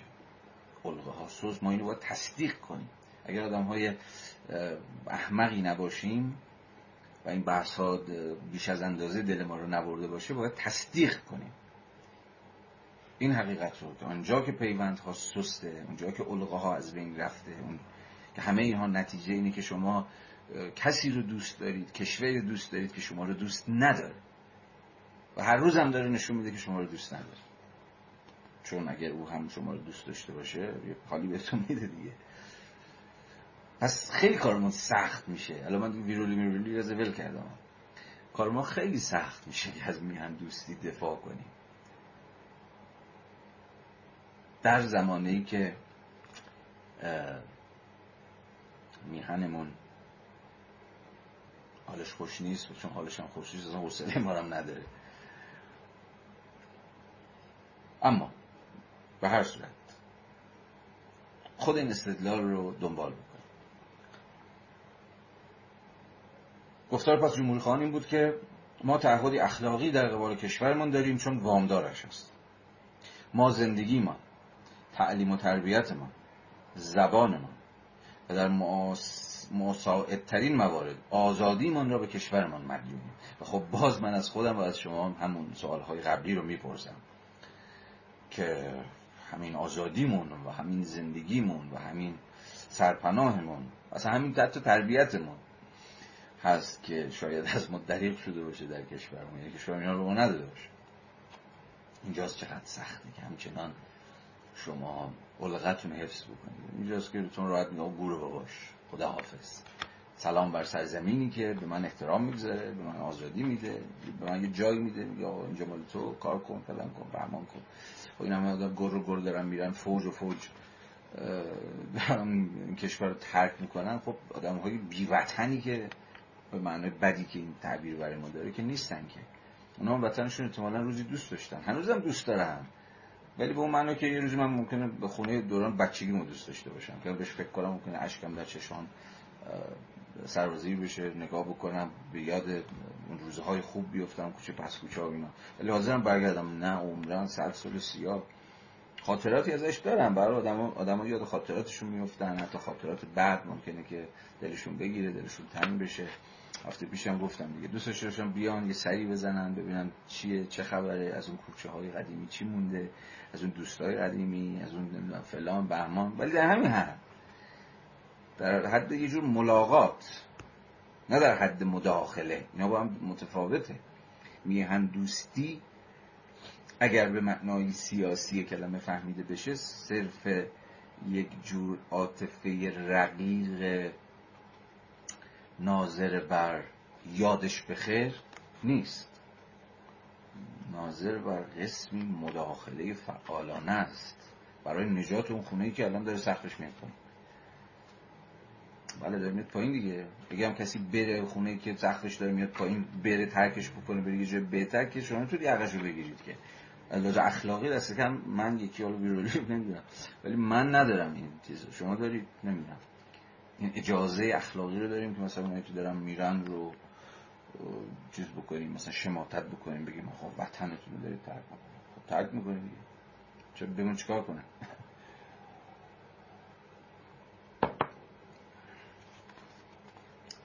و اینجاست که باید اون بازی احمقانه خارج نشین ها و اینها رو کنار گذاشت. البته من موقع احمق نیستم که فکر کنم هر خارج نشینی مثلا از سر یه جور استیصال تام و اینا بلند شده رفت. نه خیلی رفتم به دلیل موفقیت به دلیل فرصت های بهتر زندگی چه می‌دونم عشق و حال هر چیز حتی اونها ولی حتی اونها هم حتی اونها هم قابل شماتت نیستن مسئله ما شماتت ترک وطن نیست. مسئله ما تشویق مداخله برای نجات کشور. تشویق و تهییج اون شهروندانی که به رغم اینکه زخمیان به رغم اینکه نگونبختی های کشورش رو می‌بینند و به این معنا دلچرکینند ولی هنوز انگیزه ای دارن که بمونن. و برای آزادی بجنگن اگر بخواهیم که اشخاصی اخلاقی باشیم بایستی با خدمت به خیر مشترک و کوشیدن در راه آن دست کم تا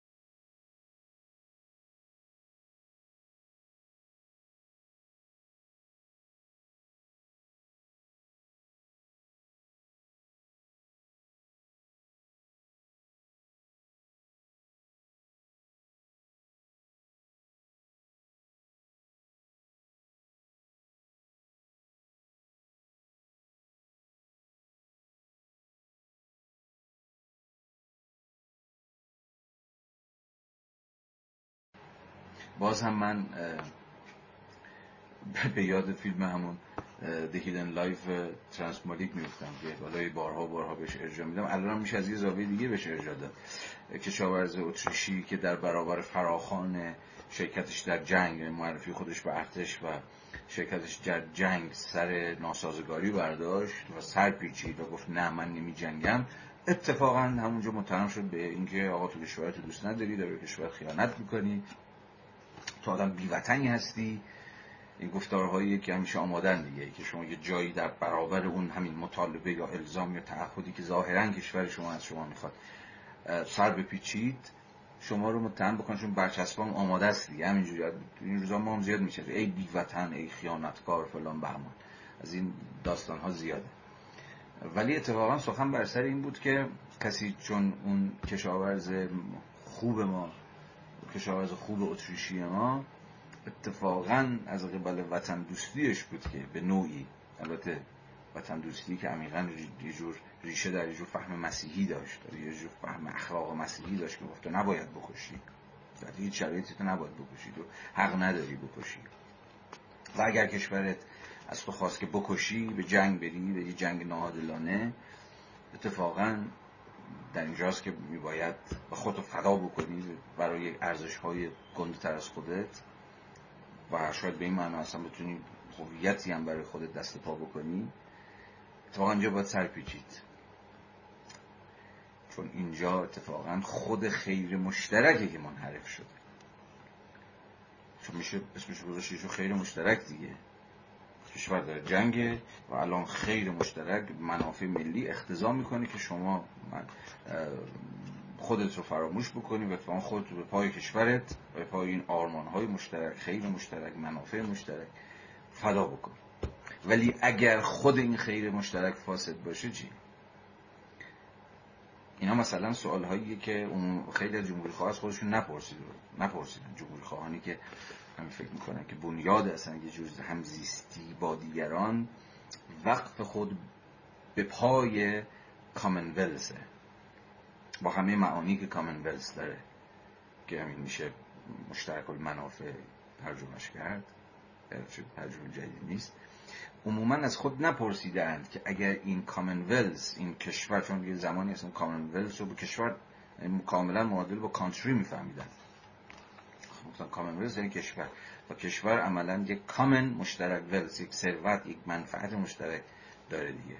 یا اصلا چیزی که کشور رو یک کشور می‌کنه به کشور من تبدیل می‌کنه اینه که منافع مشترکی دارم من با مثلا دیگرانی که اونها هم در اون همین قلم روی جغرافیایی دارن زندگی می‌کنن. پس پرسش خرکی دیگری که یقه ما رو می‌گیره و اگر ما نخواهیم که آدم های احمقی باشیم باید از خودمون بپرسیم اینه که باشه ما محیای این هستیم که خودمون رو به پای خیر مشترک حتی اگر شد فدا هم بکنیم. اما خیر مشترکی که به واقع خیر باشد نه شری در لباس خیر مشترک. آزادی آزادی همگان به واقع خیر مشترکی است. می شود به پای این خیر حتی جان داد. اگر آدم جرأتش داشته باشه. ولی اگر خیر مشترک در واقع مثلا چیزی چون شکوک و جلال کشور باشه یک جور برتری جویی ملی باشه یا مبتنی بر گسترش قدرت منطقی یا جهانی باشه مبتنی بر یه جور میل به امپریالیزم سیاسی باشه یا مبتنی بر تروریسم باشه یا هر کوفت دیگه ای اونجاست که اتفاقا فردیت میباید از تعهدش به کشور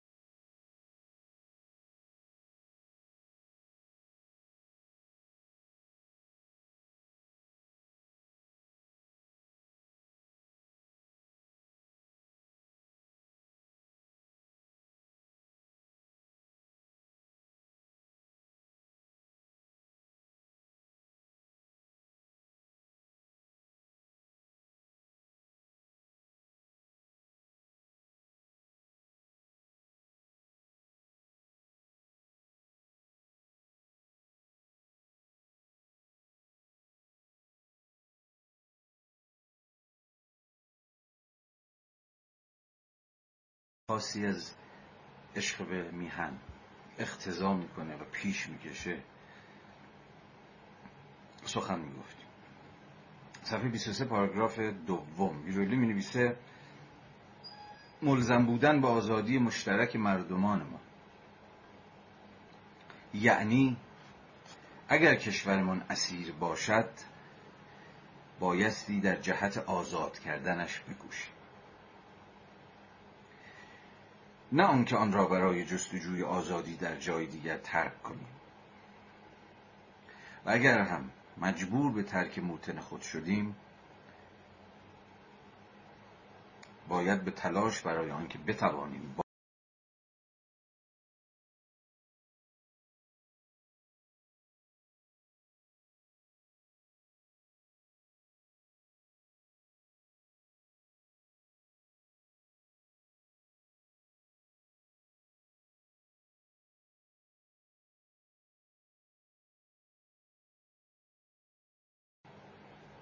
بذارید تا تایش رو بخونم بعد برگردیم بحث. ممکن است پرسیده شود اصلا چرا باید به جای آنکه بروند پرسیده شود اصلا چرا باید به جای آنکه بروم و آزادی خودم را در جای دیگر جستجو کنم نگران و غمخوار آزادی مردم خیش باشم؟ اگر کشورم با من ناحق و ناروا برخورد می کند من هیچ دینی هیچ تعهدی بدان ندارم. این شبیه همون بحثایی که تو پارت اول داشتیم صحبت می‌کردیم. که به نظرم بسیار گفتار قابل فهمیه یک پاسخ احتمالی آن است که آزادی که شاید بتوانیم در کشوری دیگر از آن برخوردار شویم به نسبت آزادی که قادر می بودیم با مردم خودمان از آن محزوز گردیم الزاما واجد قنا و کمال کمتری است. در کشور دیگر در بهترین حالت ممکن است از آزادی های مدنی یا سیاسی برخوردار شویم. اما نخواهیم توانست آزادانه بر طبق فرهنگ خودمان زندگی کنیم. آزادی در بین مردم خودمان طعم خوشتری دارد.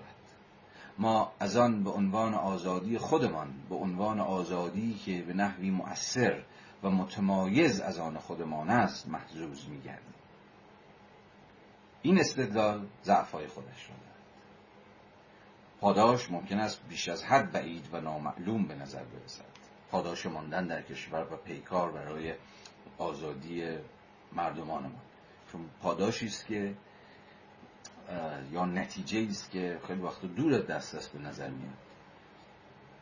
و کمتر کسی رو مجاب می‌کنه که برای آزادی که قرار است شاید یک روزی از راه برسه یک آزادی ممکنتر یک زندگی نرمالتر و بیدرد سرتر رو که چند قدم اونورتره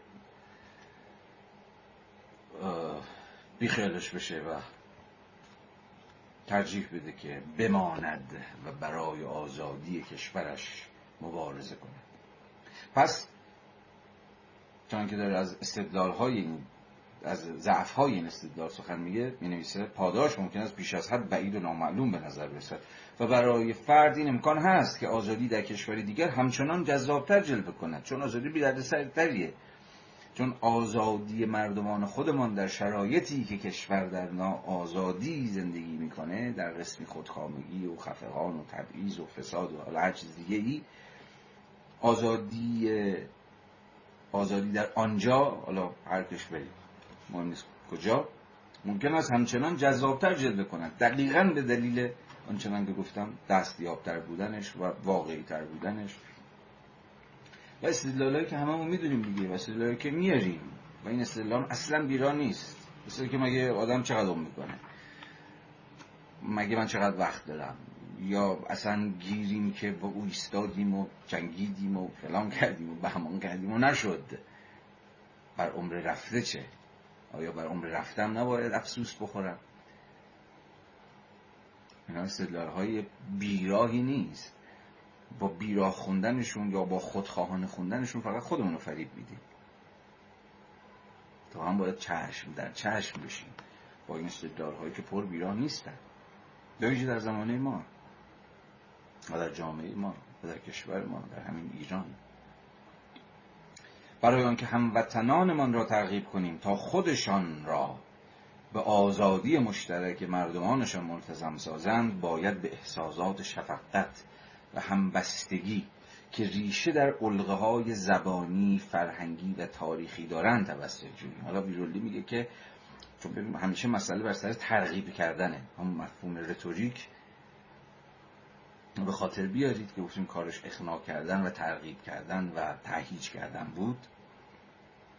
در اینجا اگر شما قرار باشه که به عنوان یک میهندوست هموطنان خودتون رو البته اگر خودتون پیشتر ترغیب و قانع شده باشید به این معنایی که داشتیم سخن می‌گفتیم سرش. اگر قرار باشه هم میهنان خودتون رو ترغیب کنید تا خودشان را به آزادی مشترک مردمانشون ملتزم سازند و به چیزی بیش از نجات خودشون فکر بکنند نجات خودی که از بازم من می‌خوام بگم بازم می‌خوام بگم این نجات خود اصلا نباید دست کمش گرفت. بله یه جایی فقط فقط طرف خود خودش نجات بده. اینجا گیر افتاده اینجا جاینده ای نداره. باعث دن سرویس می‌کنن یا یا اینکه همین اینجا هیچی نداره.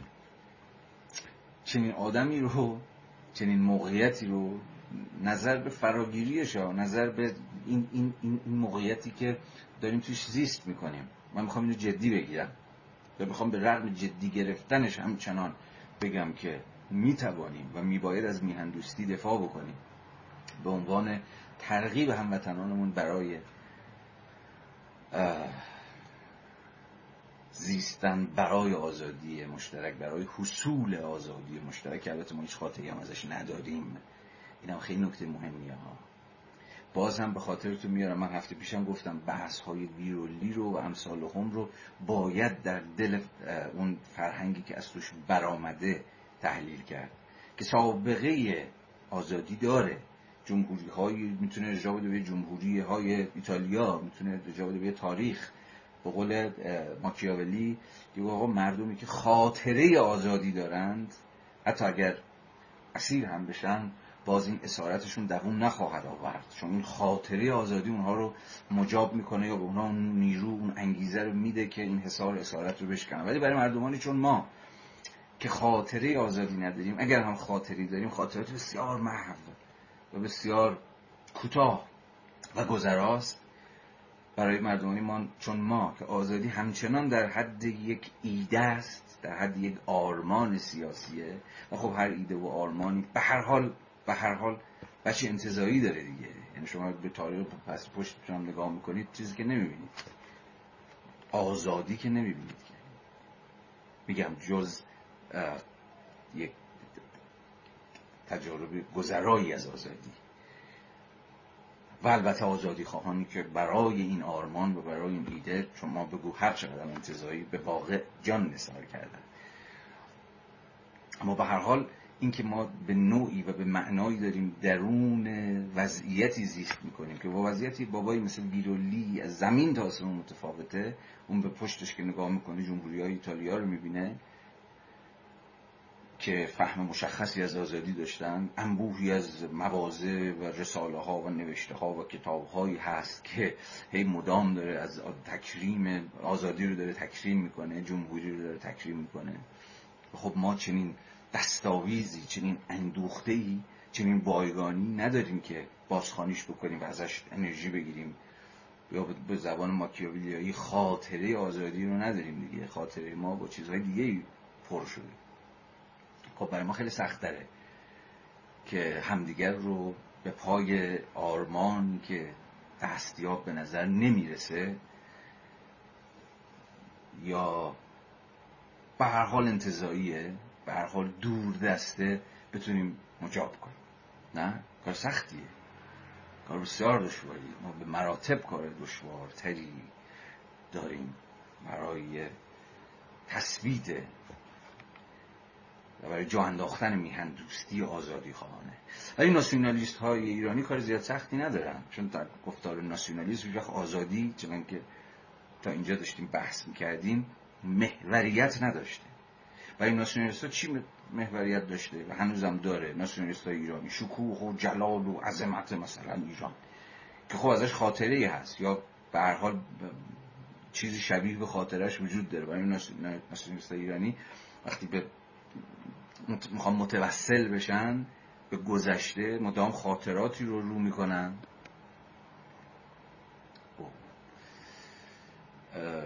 که با این جلال و شکوه در پیونده. نه؟ میهندو پس تفاوتی از نگاه کنید. میهندوستی جمهوری خواهانه.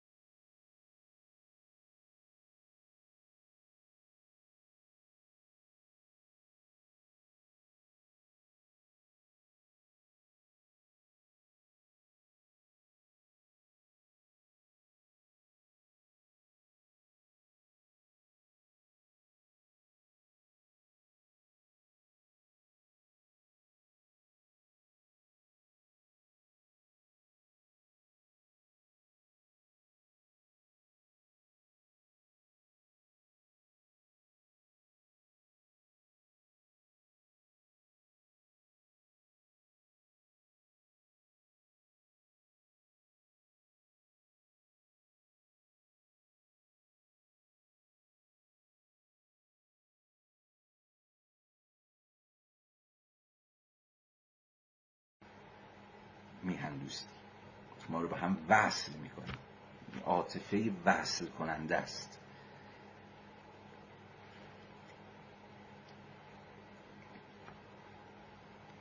کاری که در اینجا باید انجام شود ترجمه این علقه ها به عشقی ویژه عشقی به آزادی مشترک است. برای آنکه این کیمیاگری در ساحت هیجانات امکان پذیر گردد مطمئنا به استدلال های اخلاقی نیاز داریم. که به عقل و علایق و منافع متوسل می شوند اما همزمان باید بتوانیم به سیاق کاری که رتوریکدانان خوب انجام می‌دهند به داستانها تصاویر و بینشها نیز توسل جوییم. و چون که گفتم میهندوستان ایرانی کمتر می‌تونن به داستانها تصاویر و بینشها متوسل بشن چون چیزی ندارن یا چیزهای کمی دارند. داشتیم آزادی خواهان داشتیم میهندوستانی در تاریخ خودمون. اما نه اونقدر و خب شاید یکی از وظایف باشه که همین ها رو همین همین تصاویر رو همین قصه های شاید فراموش شده رو شاید کمتر جدی گرفته شده اتفاقا بپرونونیم و بهش بال و پر میدیم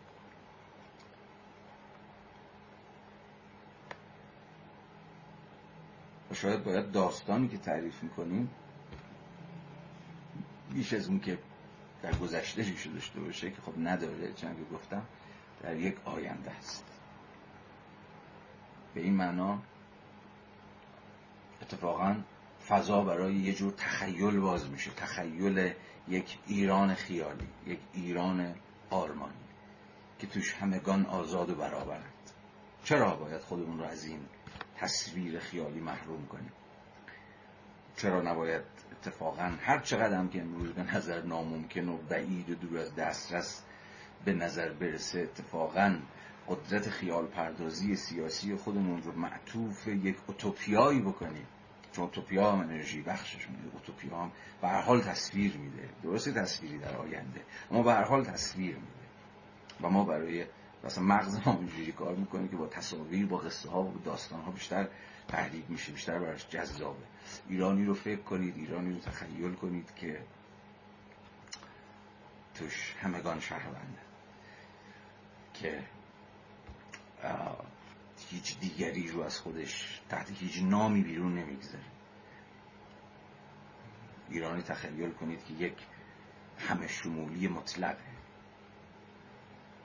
و این تصویر به نظر این ایماج به خیال پردازی نیاز داره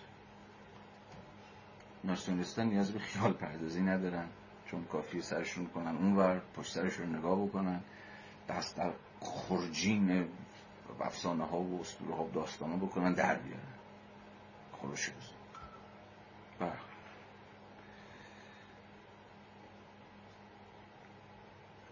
در ادامه آنچه که ویلوری وسط می‌کشه نسبت خیلی باید بیشتر از این حرف ولی خب دیگه میریم جلو. نسبت میهندوستی با فضیلت شهروندان است. و این یعنی چی؟ کاملا با بحث قبلیمون رفت داره. فضیلت شهروندانه معناش اینه یا در واقع خود شهروندی به مسابه فضیلت. یا در واقع عالی ترین فضیلت در یک جمهوری در یک جمهوری آزاد و در یک میهندوستی آزادی طلبانه جمهوری خواهانه بالاترین فضیلت فضیلت شهروند بودن. اما شهروند بودن نه فقط به معنای واجد همون حق بودن که در واقع پیشترش سخن گفتیم.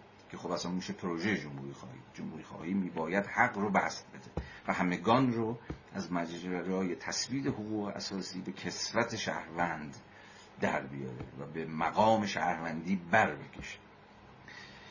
اما در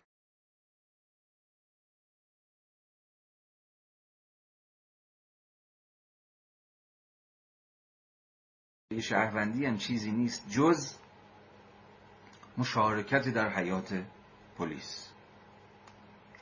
اجتماع. یا به تعبیر دیگه فضیلت شهروندانه مبتنی بر قسمی میهندوستی جمهوری خواهانه از شما میطلبد که شهروند باشید یعنی فراسوی اینکه یک شخص خصوصی هستید و این شخص خصوصی یا اصلا یک شخص هستید یک پرسن برای خودتون پرسونالیتی دارید. برای خودتون فرضیتی دارید و این فرضیت میباید به تمامی محفوظ نگه داشته بشه و اگر ما میفتیم توی باز همون بازی فدا کردن خود به پای ارزش های جمعی که خیلی وقتا معلوم نیست چیان در این حالی که فرضیت میباید به رسمیت شناخته بشود اما فضیلت شهروندی در عین حفظ فردیت ناظر بر مشارکت فعالانه شهروند در حیات عمومیه. در خود رسپوبلیکاست. گفتم دیگه رسپوبلیکا که به جمهوری ترجمهش می‌کنیم. اصلا ترجمهش یعنی امر مشترک یا امور عمومی. یعنی اموری که فراسوی امور شخصی خصوصی که فقط به تو مربوطه فقط به اون مربوطه یه جور پای همگان توش وسطه مسائلی که مسائل همه است. پس به این معناست که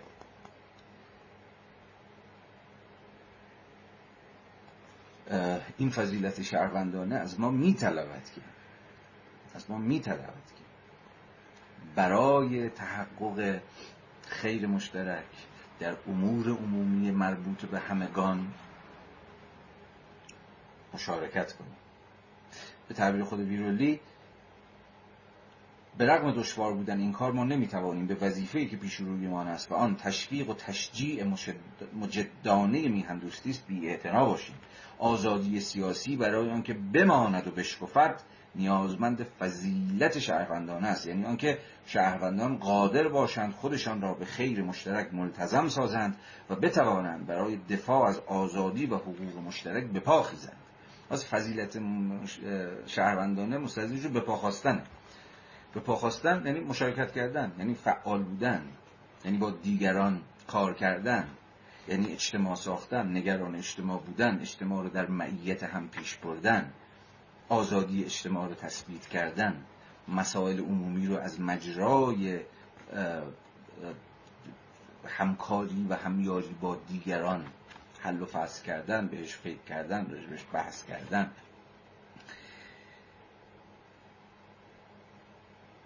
ویرولی در ادامه می‌رسه که میهندوستی و کنشگری سیاسی. آها اصلا فضیلت شهروندانه. اگه خیلی ساده بخوام تعریفش کنیم فضیلت شهروندانه کنشگری سیاسی.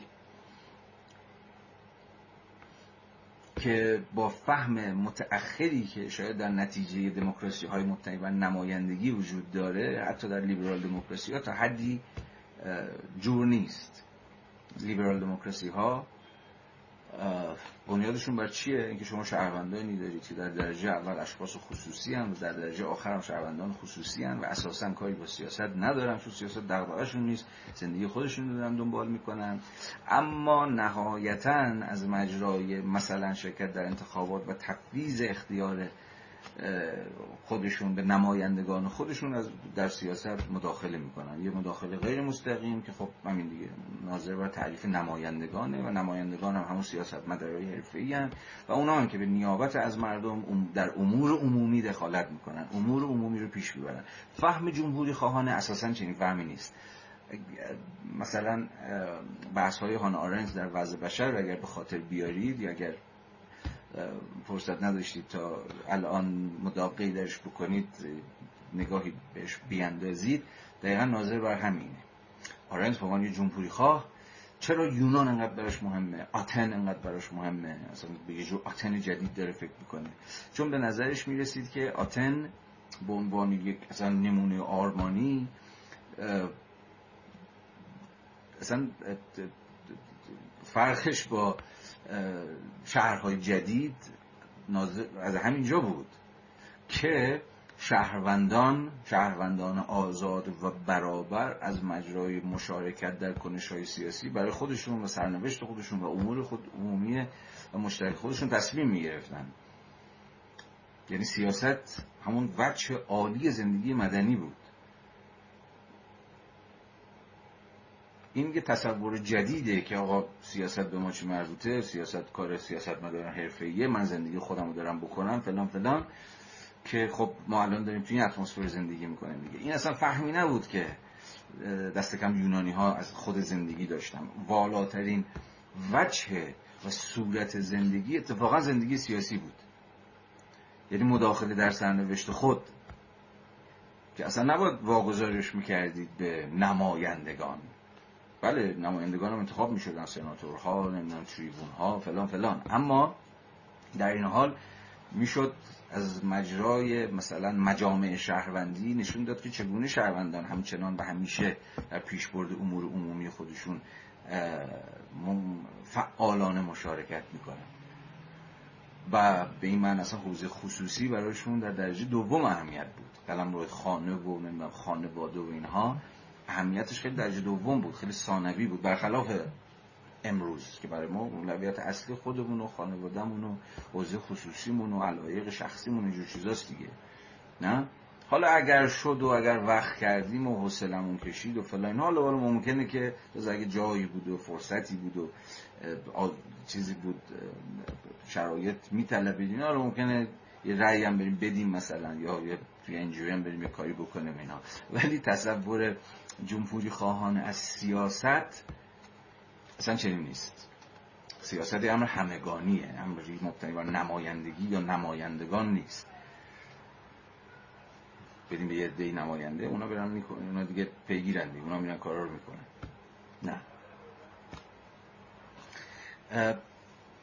در طبق این نظر میهندوستی و کنشگری سیاسی سخت خورند هیجان و شر و شورند. و هر دو دشمنان خطرناک بسامانی آرامش و مدارا. میهندوستی و کنشگری سیاسی میگه که دشمنان خطرناک بسامانی و آرامش و مداران چرا؟ از منظر چه افقی؟ از منظر همین افق چیز زندگی های به اصطلاح مدرن. هم زندگی که ما داریم می‌کنیم دیگه. حالا مدرن یا غیر مدرنش حالا ولش کنیم. ولی به سامانی آرامش و مدارا یعنی اینکه آقا کنشگری سیاسی دیگه تو ذهن ما همیشه دیگه شر و شور و دردسر و گرفتاری و نمی‌دونم فلان و بهمان آقا ولش کن دیگه نه؟ اصلا زندگی آرام که واقعا دیگه این روزا آرزوی هممون شده حالا ما ناآرامی زندگی رو در نتیجه مداخله هر روز در سیاست تجربه نمی‌کنیم. در نتیجه ترقوهایی تجربه می‌کنیم که هر روز داره زیر پامون میترکه یعنی اتفاقا خود زندگی روزمره که قرار بوده که ساحت آرامش و سکون و آقا بلمون کن بذار زندگیمون رو بکنیم اینها باشه. تو خود این الان تو جامعه مثل ما داره تپ و تپ میترکه و همه ما رو ناآرام و در واقع دلنگران و بیعصاب و اینها کرده. اما حالا غیر از اون اون چیزی که اینجا داره رفیقمون ویرولی میگه پس ناظر بر اینه که این کنشگری سیاسیه چون به هر حال ناظر بر یه جور شر و شوره اتفاقا می‌تونه زندگی رو از اون آرامش و مدارا یعنی کاری به کار همدیگه نداشته باشیم هر کار خودش رو بکنه اتفاقا خارج بکنه. در نظر شهروندان مدرن همانها که احساس رسالت یا حتی احساس وظیفه برای سیاست ندارند الان میگن میگن آقا در غرب 20 درصد 30 درصد 40 درصد نهایتا در شورمندان انتخابات ها میرن رأی میدن و اینکه سرشون خودشون و زندگیشون دارن می‌کنن و سیاست هم یه حرفه هستن یه حرفه آدمه. فلان و فلان. خب تا حدی ناظر بر این وضعیت هم هست دیگه. این وضعیتی که کاملا با جهان مدرن جوره. جهان مدرنی که سیاست رو به حرفه تبدیل کرده. حرفه یه آدم مشخص هم سیاست مدارن حرفه ای یه دیگه هم شهروند. شهروند زندگیشون رو می‌کنن سیاست مداران هم سیاست میبرزن یعنی شکاف بین حاکمان و محکومان. اما فهم جمهوری خواهانی از سیاست هیچ وقت قرار نبوده این باشه. و به این معناست که جمهوری خواهی در بنیادها و در این حال در های خودش باید این بازی حاکم و محکوم و هم بریزه. نه حاکمی وجود داره نه محکومی بلکه از مجرای یک جور اتفاقا مشارکت فعالانه خود شهروندان قسم خودگردانی در کار. در شهر در محله در محیط کار. که حالا بعدا در یه جای دیگه میشه سرش به تفصیل بیشتری بحث کرد. ولی خب به میگه که برای این چیز شهروندان مدرن که اصلا حوصله سیاست ندارن از اشتراک قومی یا دینی یا ملی مهم و معنادار بی بهره و تماما غرقه در زندگی خصوصی هستند آرمان فضیلت شهروندانه به این معنی که گفتم که همون کنشگری فعالان سیاسی باشه جذاب نیست و اصلا نمی‌تواند باشه. آنچه آنان به واقع بدان اهمیت می‌دانند و نگرانش هستند نه فضیلت شهروندانه بلکه آزادی است. یا با استفاده از تمیز مشهور بنجامین کنستانت همون فیلسوف سیاسی فرانسوی قرن هجدهم آنان آزادی مدرن ها را می‌خواهند نه آزادی باستانیان آزادی باستانیان هم آزادی یونانی آزادی جمهوری خواهانه کلاسیک. چی بود؟ این آزادی نظر بر حق مشارکت در امور پلیس. اما آزادی مدرن ها همون آزادی برای در پیش گرفتن زندگی خصوصی خوده البته البته اصلا اصلا یه بار دیگه اصلا حق کمی نیست. اتفاقا با تا چه بایی ازش دفاع کرد. اما مسئله بر سر تقابل ایجاد کردن این زندگی خصوصی که نه این دیگه پیفه و این دیگه اخه و خیلی بورژوایی و این خیلی لیبرال و اصلا مهم نیست این چیزایی که بعضا تو این چپای ورژن ایرانی شما خیلی مد شده آقا آزادی که فقط آزادی های شخصی نیست. بله فقط نیست ولی بس دیگه. یه وجهی از آزادی ها که اتفاقا بدون عذاب وجدان و بدون هیچ چیزی و سخت بود باش بایستاد اتفاقا حق به فردیت آزادی و حق به فردیت. اما داستان سر اینه که حالا چگونه می‌توان این آزادی به مثلا حق به فردیت رو در پیوند قرار داد با قسمی فضیلت شهروندانه؟ به این معنی که این بابا داره رجوعش صحبت می‌کنه که بخشی از میراث جمهوری خواهیه یا بخشی از میراث وطن دوستی جمهوری خواهیه. وطن دوستان در امور پلیس در امور شهر در اجتماع خودشون چون دوستش دارن چون براشون مهمه که درست چه شکلی باشه سرنوشتش چی باشه مشارکت و مداخله می‌کنند. فقط مسئلهشون نجات فردیتشون یا آزادی های شخصیشون نیست که اگه اینجا چند قدم اونورتر جای دیگه فکر کردن که اونجا محقق میشه اونجا شدنیه عطای اینجا رو به لقایش ببخشن و یا گروه باشه هرچی شد شد یا اصلا به من چه مربوطه یا هرچی. پس می‌دید که اینجا اقتضای چنین عشق و علاقه و پروا و نگرانی دامن زدن به فضیلت مدنی است به این معنایی که ما داریم ازش سخن میگیم اعمال دست جمعی و مستقیم اجزای متعدد حاکمیت تمام و کمال. یعنی حاکمیتی که دیگه به یک حاکم یا حاکمان تبعیض نمیشه بلکه نتیجه اصلا اعمال دست جمعی و مستقیمه یا به زبان ساده تر حاکمیتی که مشارکتیه نتیجه مشارکت خود شهروندانه. چیزی که باستانیان بدان به عنوان جلوه اعلای فضیلت شهروند. و رفعت بخش ترین بخش زندگی شهروندان می نگریستن باز تو در وضع بشر به خاطر بیاد که چقدر این رو خیلی درخشان نشون داده که چگونه برای یونانی ها بالاترین درجه زندگی زندگی در پلیس بود. زندگی در معیت دیگران برای ساختن امور عمومی.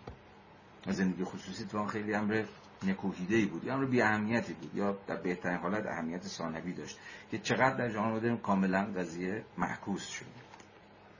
جذابیت چندانی برای مدرن ها ندارد. پس این وطن دوستی به این معنایی که ما ازش سخن میگیم و داریم ازش حرف می‌زنیم متوسل به میراث جمهوری خواهی به نوعی کلاسیکه که مثلا کنشگری سیاسی رو به معنای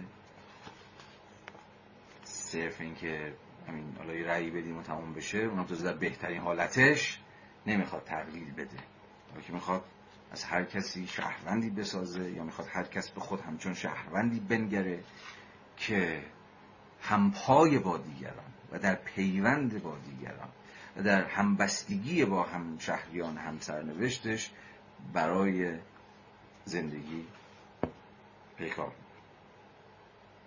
برای ارتقای زندگی به یک زندگی آزاد و برابر با دیگران پیکار در ادامه بحث دیگری که داره من فقط الان رؤوس مطالب رو میگم چون بعدا هم گفتم دیگه هی بهش برمیگردیم.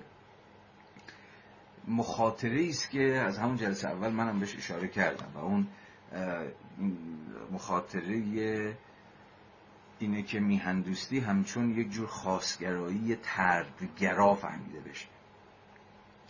یعنی یک جور خاصگرایی که ما ایرانی ها فلان فلان در نهایت مترادف بشه با حالا هر چه آدم ما که بخوایم اجازه ندیم و حواسمون رو جمع بکنیم و فلان اینها اما نوشابه بکنیم برای خودمون. بکنیم که ما میهن دوستان چون عاشق مثلا کشورمون هستیم و کشورمون برامون مهمه و اینها دیگری و دیگران که شاید یه قدم بدترن به حال چون یه چیز مسخره و در این حال بلفل و حی حاضر بیان مرز سر کار و مرزها امروز به هر حال خوشون بیاد یا بدون بیاد تا حد زیادی معرف ما و آنهاست.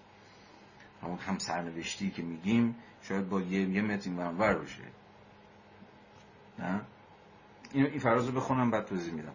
صفحه 25 اگر عشق به میهن خود به معنای عشق به خصیصه های قومی و زبانی مشترک عشق به تصوری مشترک از زندگی نیک یا عشق به بینشی در خصوص یک سرنوشت ملی مشترک باشد چنین عشقی بیشک تعهد و پایبندی به خیر مشترک را انسجام میبخشد. با این حال این با این حال مهم میشه. با این حال این عشق مشوق تحقیر و ناشک...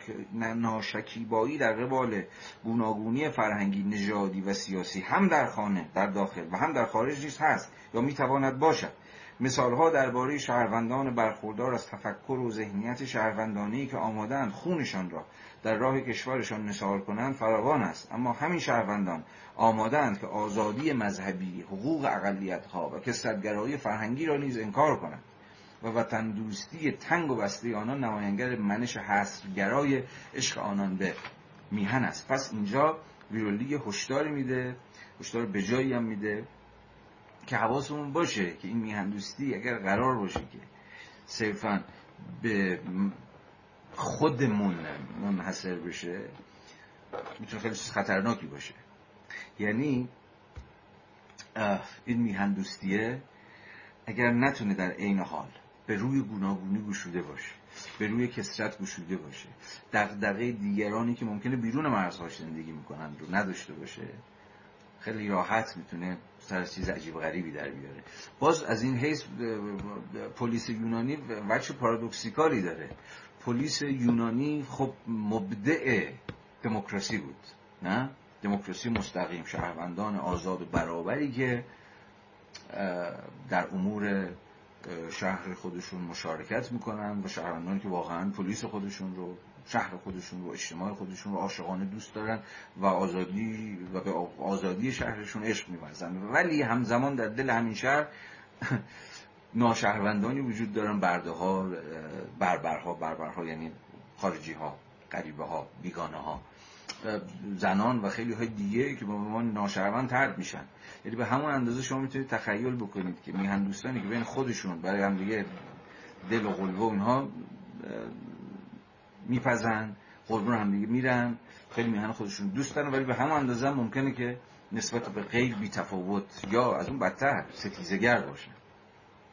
میهن دوستی حسرگرا به این اعتبار می‌تونه باز هم به چیزی کورکورانه و احمقانه تبدیل بشه. آزادی برای ما اما آزادی نه برای بقیه گروه بابای اصلا بقیه. ما چه وقتی داریم که اصلا چه اهمیتی داره به دیگران فکر بکنیم. به این معناست که من می‌خوام بگم که اساسا میهن دوستی نمی‌تونه با جهان وطنی در پیوند نباشه. به ویژه در زمانی مثل زمانه ما که دیگر همه ما متقاعد شدیم که چیزی به نام یک جهان وجود داره. یک جهانی که هممون در درجه اول اصلا عضو اونیم دیگه. حالا جهان یا زمین.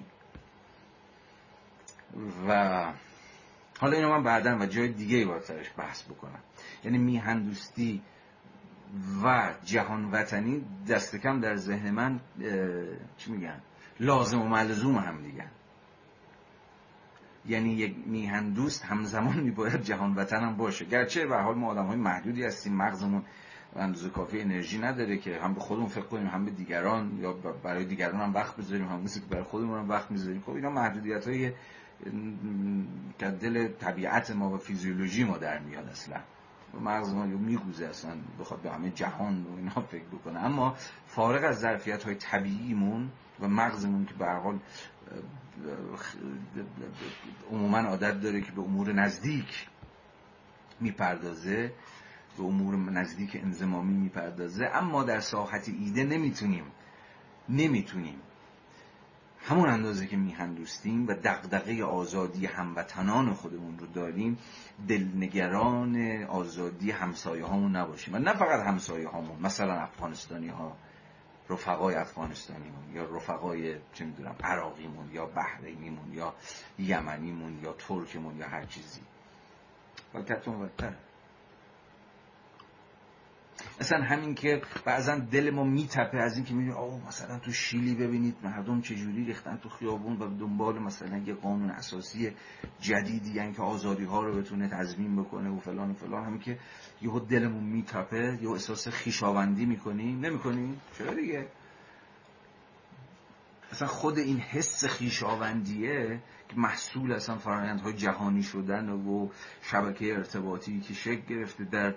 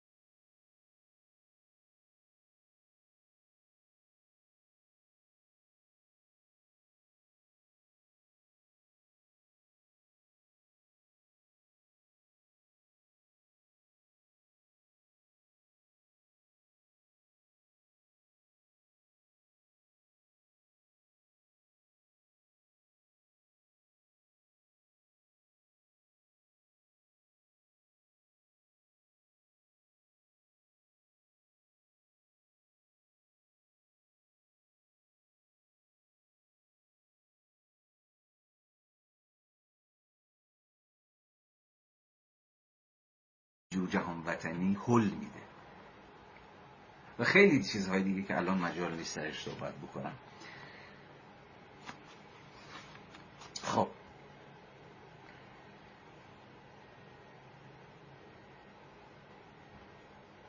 آها در اینجا در صفحه 26 خط آخر ویرولی حرفی می‌زنه و بحث رو خودشو در این حوز در این فراز جمع می‌کنه. که خیلی نزدیک به اون چیزیه که فکر می‌کنم منم دارم دست و پا می‌زنم بگم. عشق به آزادی مشترک مردمی که فرد بدانها تعلق دارد به سهولت به ورای مرزهای ملی گسترش مییابد و به همبستگی ترجمه می‌شود. به همبستگی حالا من میگم همبستگی جهانی. یعنی میهندوستی خیلی راحت می‌تونه و اصلا باید که از مرزهای خودش فراتر بره. چون خود مرز اصلا مفهوم احمقانه خود مرز حالا احمقانه است ولی واقعیه دیگه بل اکچواله هست. وجود داره کل جهان بر مفهوم همین مرزه. اما در عین حال هیچ اصالتی که نداره که مفهوم مرز. بگم تا اینجاست من تا اینجا میهن. دوست به اونوریا دیگه گور باباشون مثلا یا من هیچ چیزی ندارم نسبت بهشون. دست کم هیچ تعلق خاطری ندارم. نه اتفاقا این عشق به آزادیه خیلی راحت به قول گیرولی می‌تونه و از مرزها فراتر بره.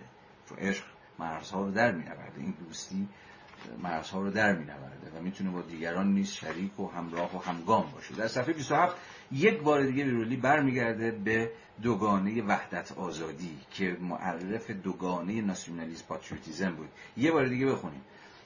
27 به لحاظ تاریخی استدلال ها در خصوص میهن به عشق به میهن با در ذهن داشتن دو چیز مختلف به عنوان هدف آنها اقامه شدن آزادی و وحدت. یگانه دغدغه من آزادی است. و از این حیث من هم به عنوان شما هم با این رفیق اون گیرولی همراه باشید یگانه دغدغه من آزادی است یا دقیقتر بگویم آزادی برابر. که وقتی از آن سخن می‌گویم منظورم امکانی است برای آنکه همه اعضای جمهوری زندگیشان را به عنوان شهروند بزیند بدون آنکه از طریق انکار حقوق سیاسی، مدنی یا اجتماعیشان سرکوب و منکوب شوند. من به وحدت و همگونی فرهنگی قومی و مذهبی به چشم رزیلت نگاه می‌کنم. این وحدت و همگونی جمهوری را قویتر نمی سازد معرف قابل توجه آقایان ایران پرست شیفته وحدت این وحدت و همگونی جمهوری را قویتر نمی سازد همان گونه که تشکیل شهروندان ملتزم به آزادی نیز کمک نمی کند کاملا برعکس آنها باعث می شود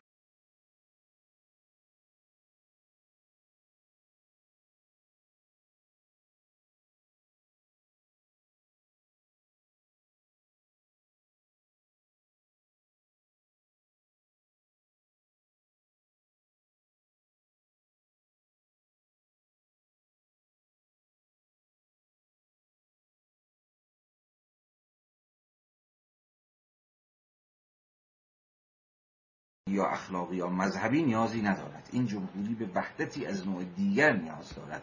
وحدتی سیاسی که با دلبستگی به آرمان جمهوری قوام و دوام یافته است. اگر هم ما به وحدتی نیاز داشته باشیم که بهتر است به جای وحدت از مفهوم همبستگی استفاده کنیم. بله ما به همبستگی نیاز داریم. اما یه همبستگی سیاسی که خودش رو در اشتراک در آرمان آزادی و برابری همگان متجلی درسته؟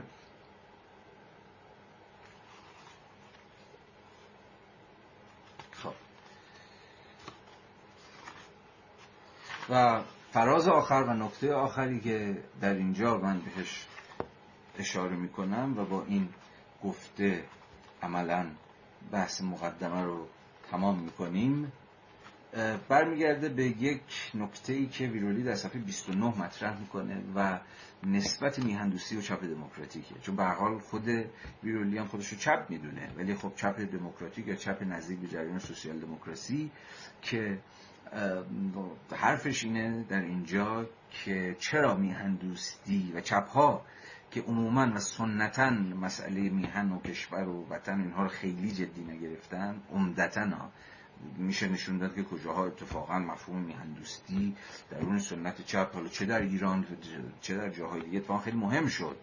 اینو من تذکر اکید بدم. که داریم در ایران می‌تونیم نشون بدیم که اتفاقا ما چقدر چپگرایی داریم که اتفاقا خیلی مفهوم میهن براشون جدیه. یه اشاره فقط بکنم پارسال بود که برنامه بیزایی یه سخنرانی داشت به مناسبت فکر می‌کنم در گذشت شاید تولد شاهرخ مسکوب بود و اشاره کرده بود به مس...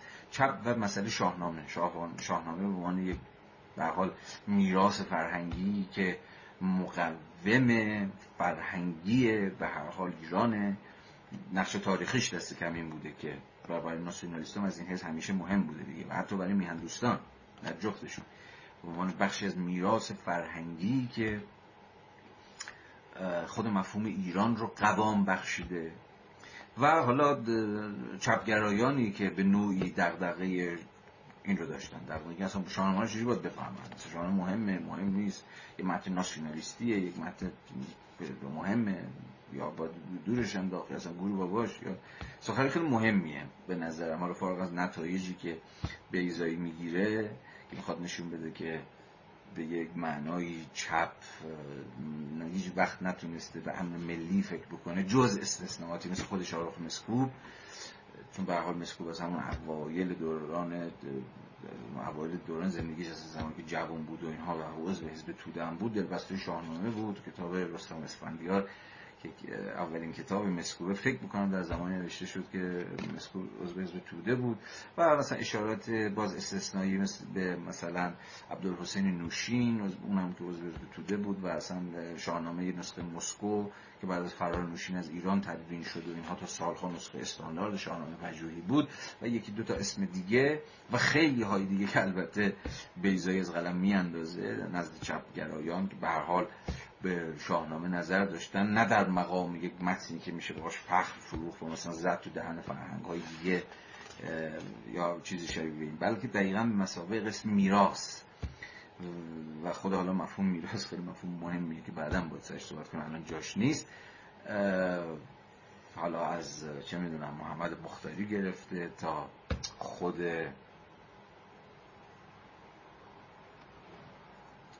تقیه گرفته یا تا خیلی از چپگرانی دیگه که به رغم چپگراییشون اما همواره خواننده همدل مثلا شاهنامه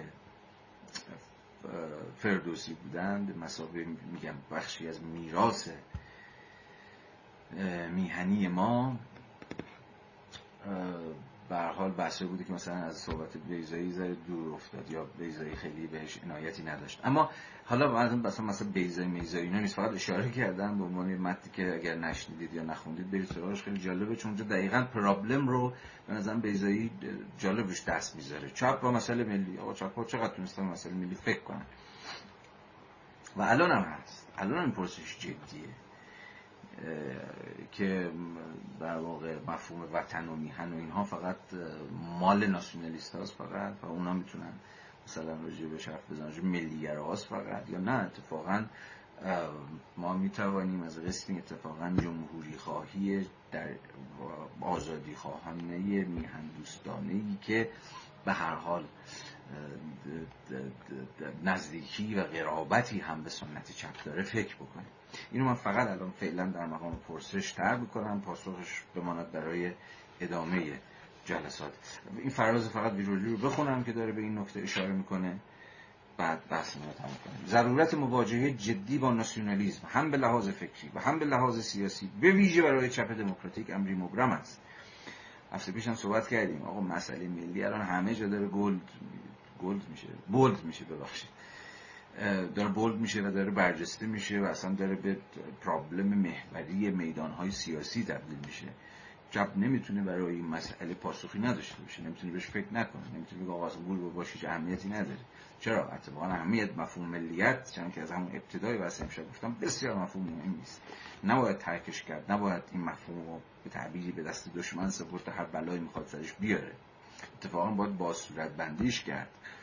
و در واقع به مسابه همون عرض به شما که شهروندی همه شمول به درون کشید به درون یک پروژه جمهوری خواهانه آزادی طلب. درون یه چیزی اصلا ادغامش کرد. تأثیر رتوریک ملیگرایی و روی فقرا، بیکاران، روشنفکران سرخورده و طبقه متوسط رو به افول بسیار قدرتمند بوده است. یعنی همیشه گفتار ناسیونالیسم تو تونسته خیلی وقتا از اخشاری که و طبقاتی که شاید منطقا ما فکر کنیم که او اینا به چپا رای میدن یا حرف چپا براشون جالبه اتفاقا ناسیونالیستا در طول قرن بیستم و همین در بیست سالی که از قرن بیست یک میگذره نشون که اتفاقا گفتار ناسیونالیستی چجوری می‌تونه که یارگیری بکنه از همون بخشی از جامعه که ظاهرا و منطقا ما فکر می‌کنیم که چیزم طرف حسابش طرف حساب چپان اگه چپ سخنی نداشته باشه یعنی سخنی نداشته باشه که بتونه هژمونی گفتارهای ناسیونالیستی رو بشکونه خافیه رو باخته. و همچنان نیز هست. کسانی که لحاظ اجتماعی تحقیر و, تخ... و تخفیف شدهاند عضویت در ملت را ارج می و در آن حس تازه از غرور و کرامت پیدا می کنند ناسیونیست همیشه میرن دنبال این گفتارشون. یه جبران اون وضعیت تحقیر شده و تبعیض آمیز خیلی از کسانی است خیلی از طبقاتی است که پرت شدن. بیرون بیرون پرت شدن. و اون گفتار ناسیونالیستی با یه جور حس غرور و افتخاری که از عضویت در ملت ایران یا ملیت ایتالیا یا ملیت آلمان یا ملیت آمریکایی بهشون میده و اونها رو ادغام می‌کنه در اون گفتار خودش. من بیچیزم اما دست کم یک آمریکایی هم یا آلمانی هم یا ایرانی هم یا ایتالیایی هم. در نتیجه نیروهای اجتماعی مهم و صاحب وزنی که باید فعالانه دل به آرمان و اهداف یک چپ سوسیال دموکرات حالا این خودش چپ سوسیال دموکرات به سپارند غالبا وارد اردوگاه راست شدن. و این یکی از بسیار موضوعات تعیین کننده است که در واقع همین دیگه. چطور طبقاتی که به واسطه محرومیتشون به واسطه استثمارشون به واسطه محرومیتشون به واسطه فرایندهای تبعیض آمیز و اینها اکسکلودد شدن بیرون انداخته شدن ترد شدن و بی صدا شدن اتفاقا میرن تو جریانت راست. یا رتوریک راست براشون جذاب میشه. و چپ این وسط حرفی برای گفتن ندارن. چون که مفهوم وطن و میهن و اینجور چیزهای پیشا پیش سیاست رتوریک واگذار کردن. اصلا چیزی ندارن براش. در نهایت فقط به زبان طبقه سخن میگن. و با این حال به رغم آنکه هزینه های سیاسی بسیار بالا بوده است چپ به راست اجازه داده که انحصار زبان میهندوستی را در دست داشته باشد. به لحاظ تاریخی سوسیالیست ها یا افرادی انترناسیونالیست بودند یا مدافع همبستگی در درون اتحادیه های کارگری یا حزب یا هر دو. یعنی یا انترناسیونالیست یعنی مثلا وطن هیچی جهان وطنی مثلا سوسیالیست کارگر وطن نداره مفهوم وطن و وطن چیه؟ ولی من این گفتار مفتنی بر وطن میهن میفته دست راست ها و اونان که حسابی از این قصه ماهی خودشون رو می‌گیرن و یا صرفا مفهوم همبستگی رو در اون طبقاتی به واسطه حالا حزب حزب طبقه کارگر یا اتحادی های کارگری اینها فهمیدن. یعنی سوژه خودشون رو بخش کوچکی از حالا یا بزرگی از جامعه تعریف کردن و فقط می‌تونستن به همبستگی درون طبقاتی بیاندیشن نه در همبستگی بین طبقاتی. که همبستگی بین طبقاتی چگونه ممکنه در شرایطی که اساسا بین طبقات تضادهای عینی بسیار عمیقی درون مناسبات سرمایه‌داری وجود داره یکی از سوالات بسیار حیاتی است که ما باید بهش برگردیم و بهش فکر بکنیم. به جز چند استثنایی در خور ستایش روشنفکران سوسیالیست کوشش چندانی یا هیچ کوششی در جهت ساختن نوعی میهندوستی چپگرایانه که قادر به مواجهه با ملیگرایی باشی آه که قادر به مواجهه با ملیگرایی باشد نکردن چپ دموکراتیک ناچار است با ناسیونالیسم در زمین خودش به جنگت و این کتاب که این بابا سال 1995 نوشته تازه زمانی است که هنوز ناسیونالیست ها در این موج اخیری که همینجوری تپ و تپ از این ور دارن میان و گفتارشون قدرت گرفته هنوز نبوده. 1995 زمانی بوده که اصلا گفتار جهانی شدن که هفته پیشم گفتم. گفتار جهانی شدن و زوال دولت ملت و اینجور چیزها خیلی رو متقاعد کرد که آقا عمر ناسیونالیسم و اینجور چیزها تمام شد. الان به مراتب قضیه جدی تره و این دعوی این بابا که چپ دموکراتیک ناشر است با ملیگرایی در زمین خودش به جنگت به نظرم حیاتی تره باید پاسخی برای نیاز به هویت ملی داشته باشه. و در این حال باید پاسخش با پاسخی که ناسیونالیست ها و همین نیاز دادن متفاوت باشد. چپ دموکراتیک نباید از میدان نبرد بگریزد و با این حال نباید به صفوف دشمن بپیوندد. وظیفه فکری پیش رو وظیفه آسانی نیست. مستلزم مقدار زیادی تحقیق و پژوهش و مقدار زیادی بحث و فصل جدی است. گام نخست برای انجام این کار می‌تواند وارسی انتقادی سنت میهندوستی باشد. خب این کاری که خود در این کتاب کرده و خب ما هم به موازات او و پا به پای او این بحث رو دنبال می‌کنیم و دعوت او رو دست من به شخص جدی می‌گیرم که چگونه می‌توان بین قسمی جمهوری خواهی میهن دوستانه و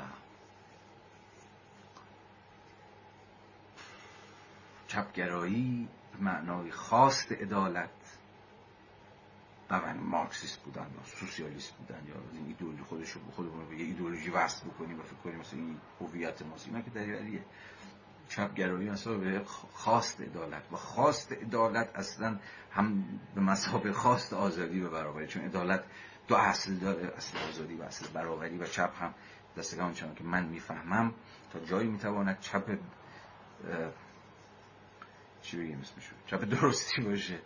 که همزمان بتونه به این دو اصل فکر بکنه و این دو رو به نگمانم می‌توان درون قسمی میهندوستی جمهوری خواهانه یا با قسمی جمهوری خواهی میهندوستانه در نسبت در یک جور نسبت همساز قرار بود برحال مرسی که همراهی کردید. بحث طولانی شد ولی باید این بحث رو می‌کردیم. برحال در این اندک مجالی که هست و معلوم نیست تا کی زمان داشته باشیم اصلا تا کی باشیم به حال دیگه آدم هر فرصتی گیرش میاد باید تحتوشو در بیاره دیگه.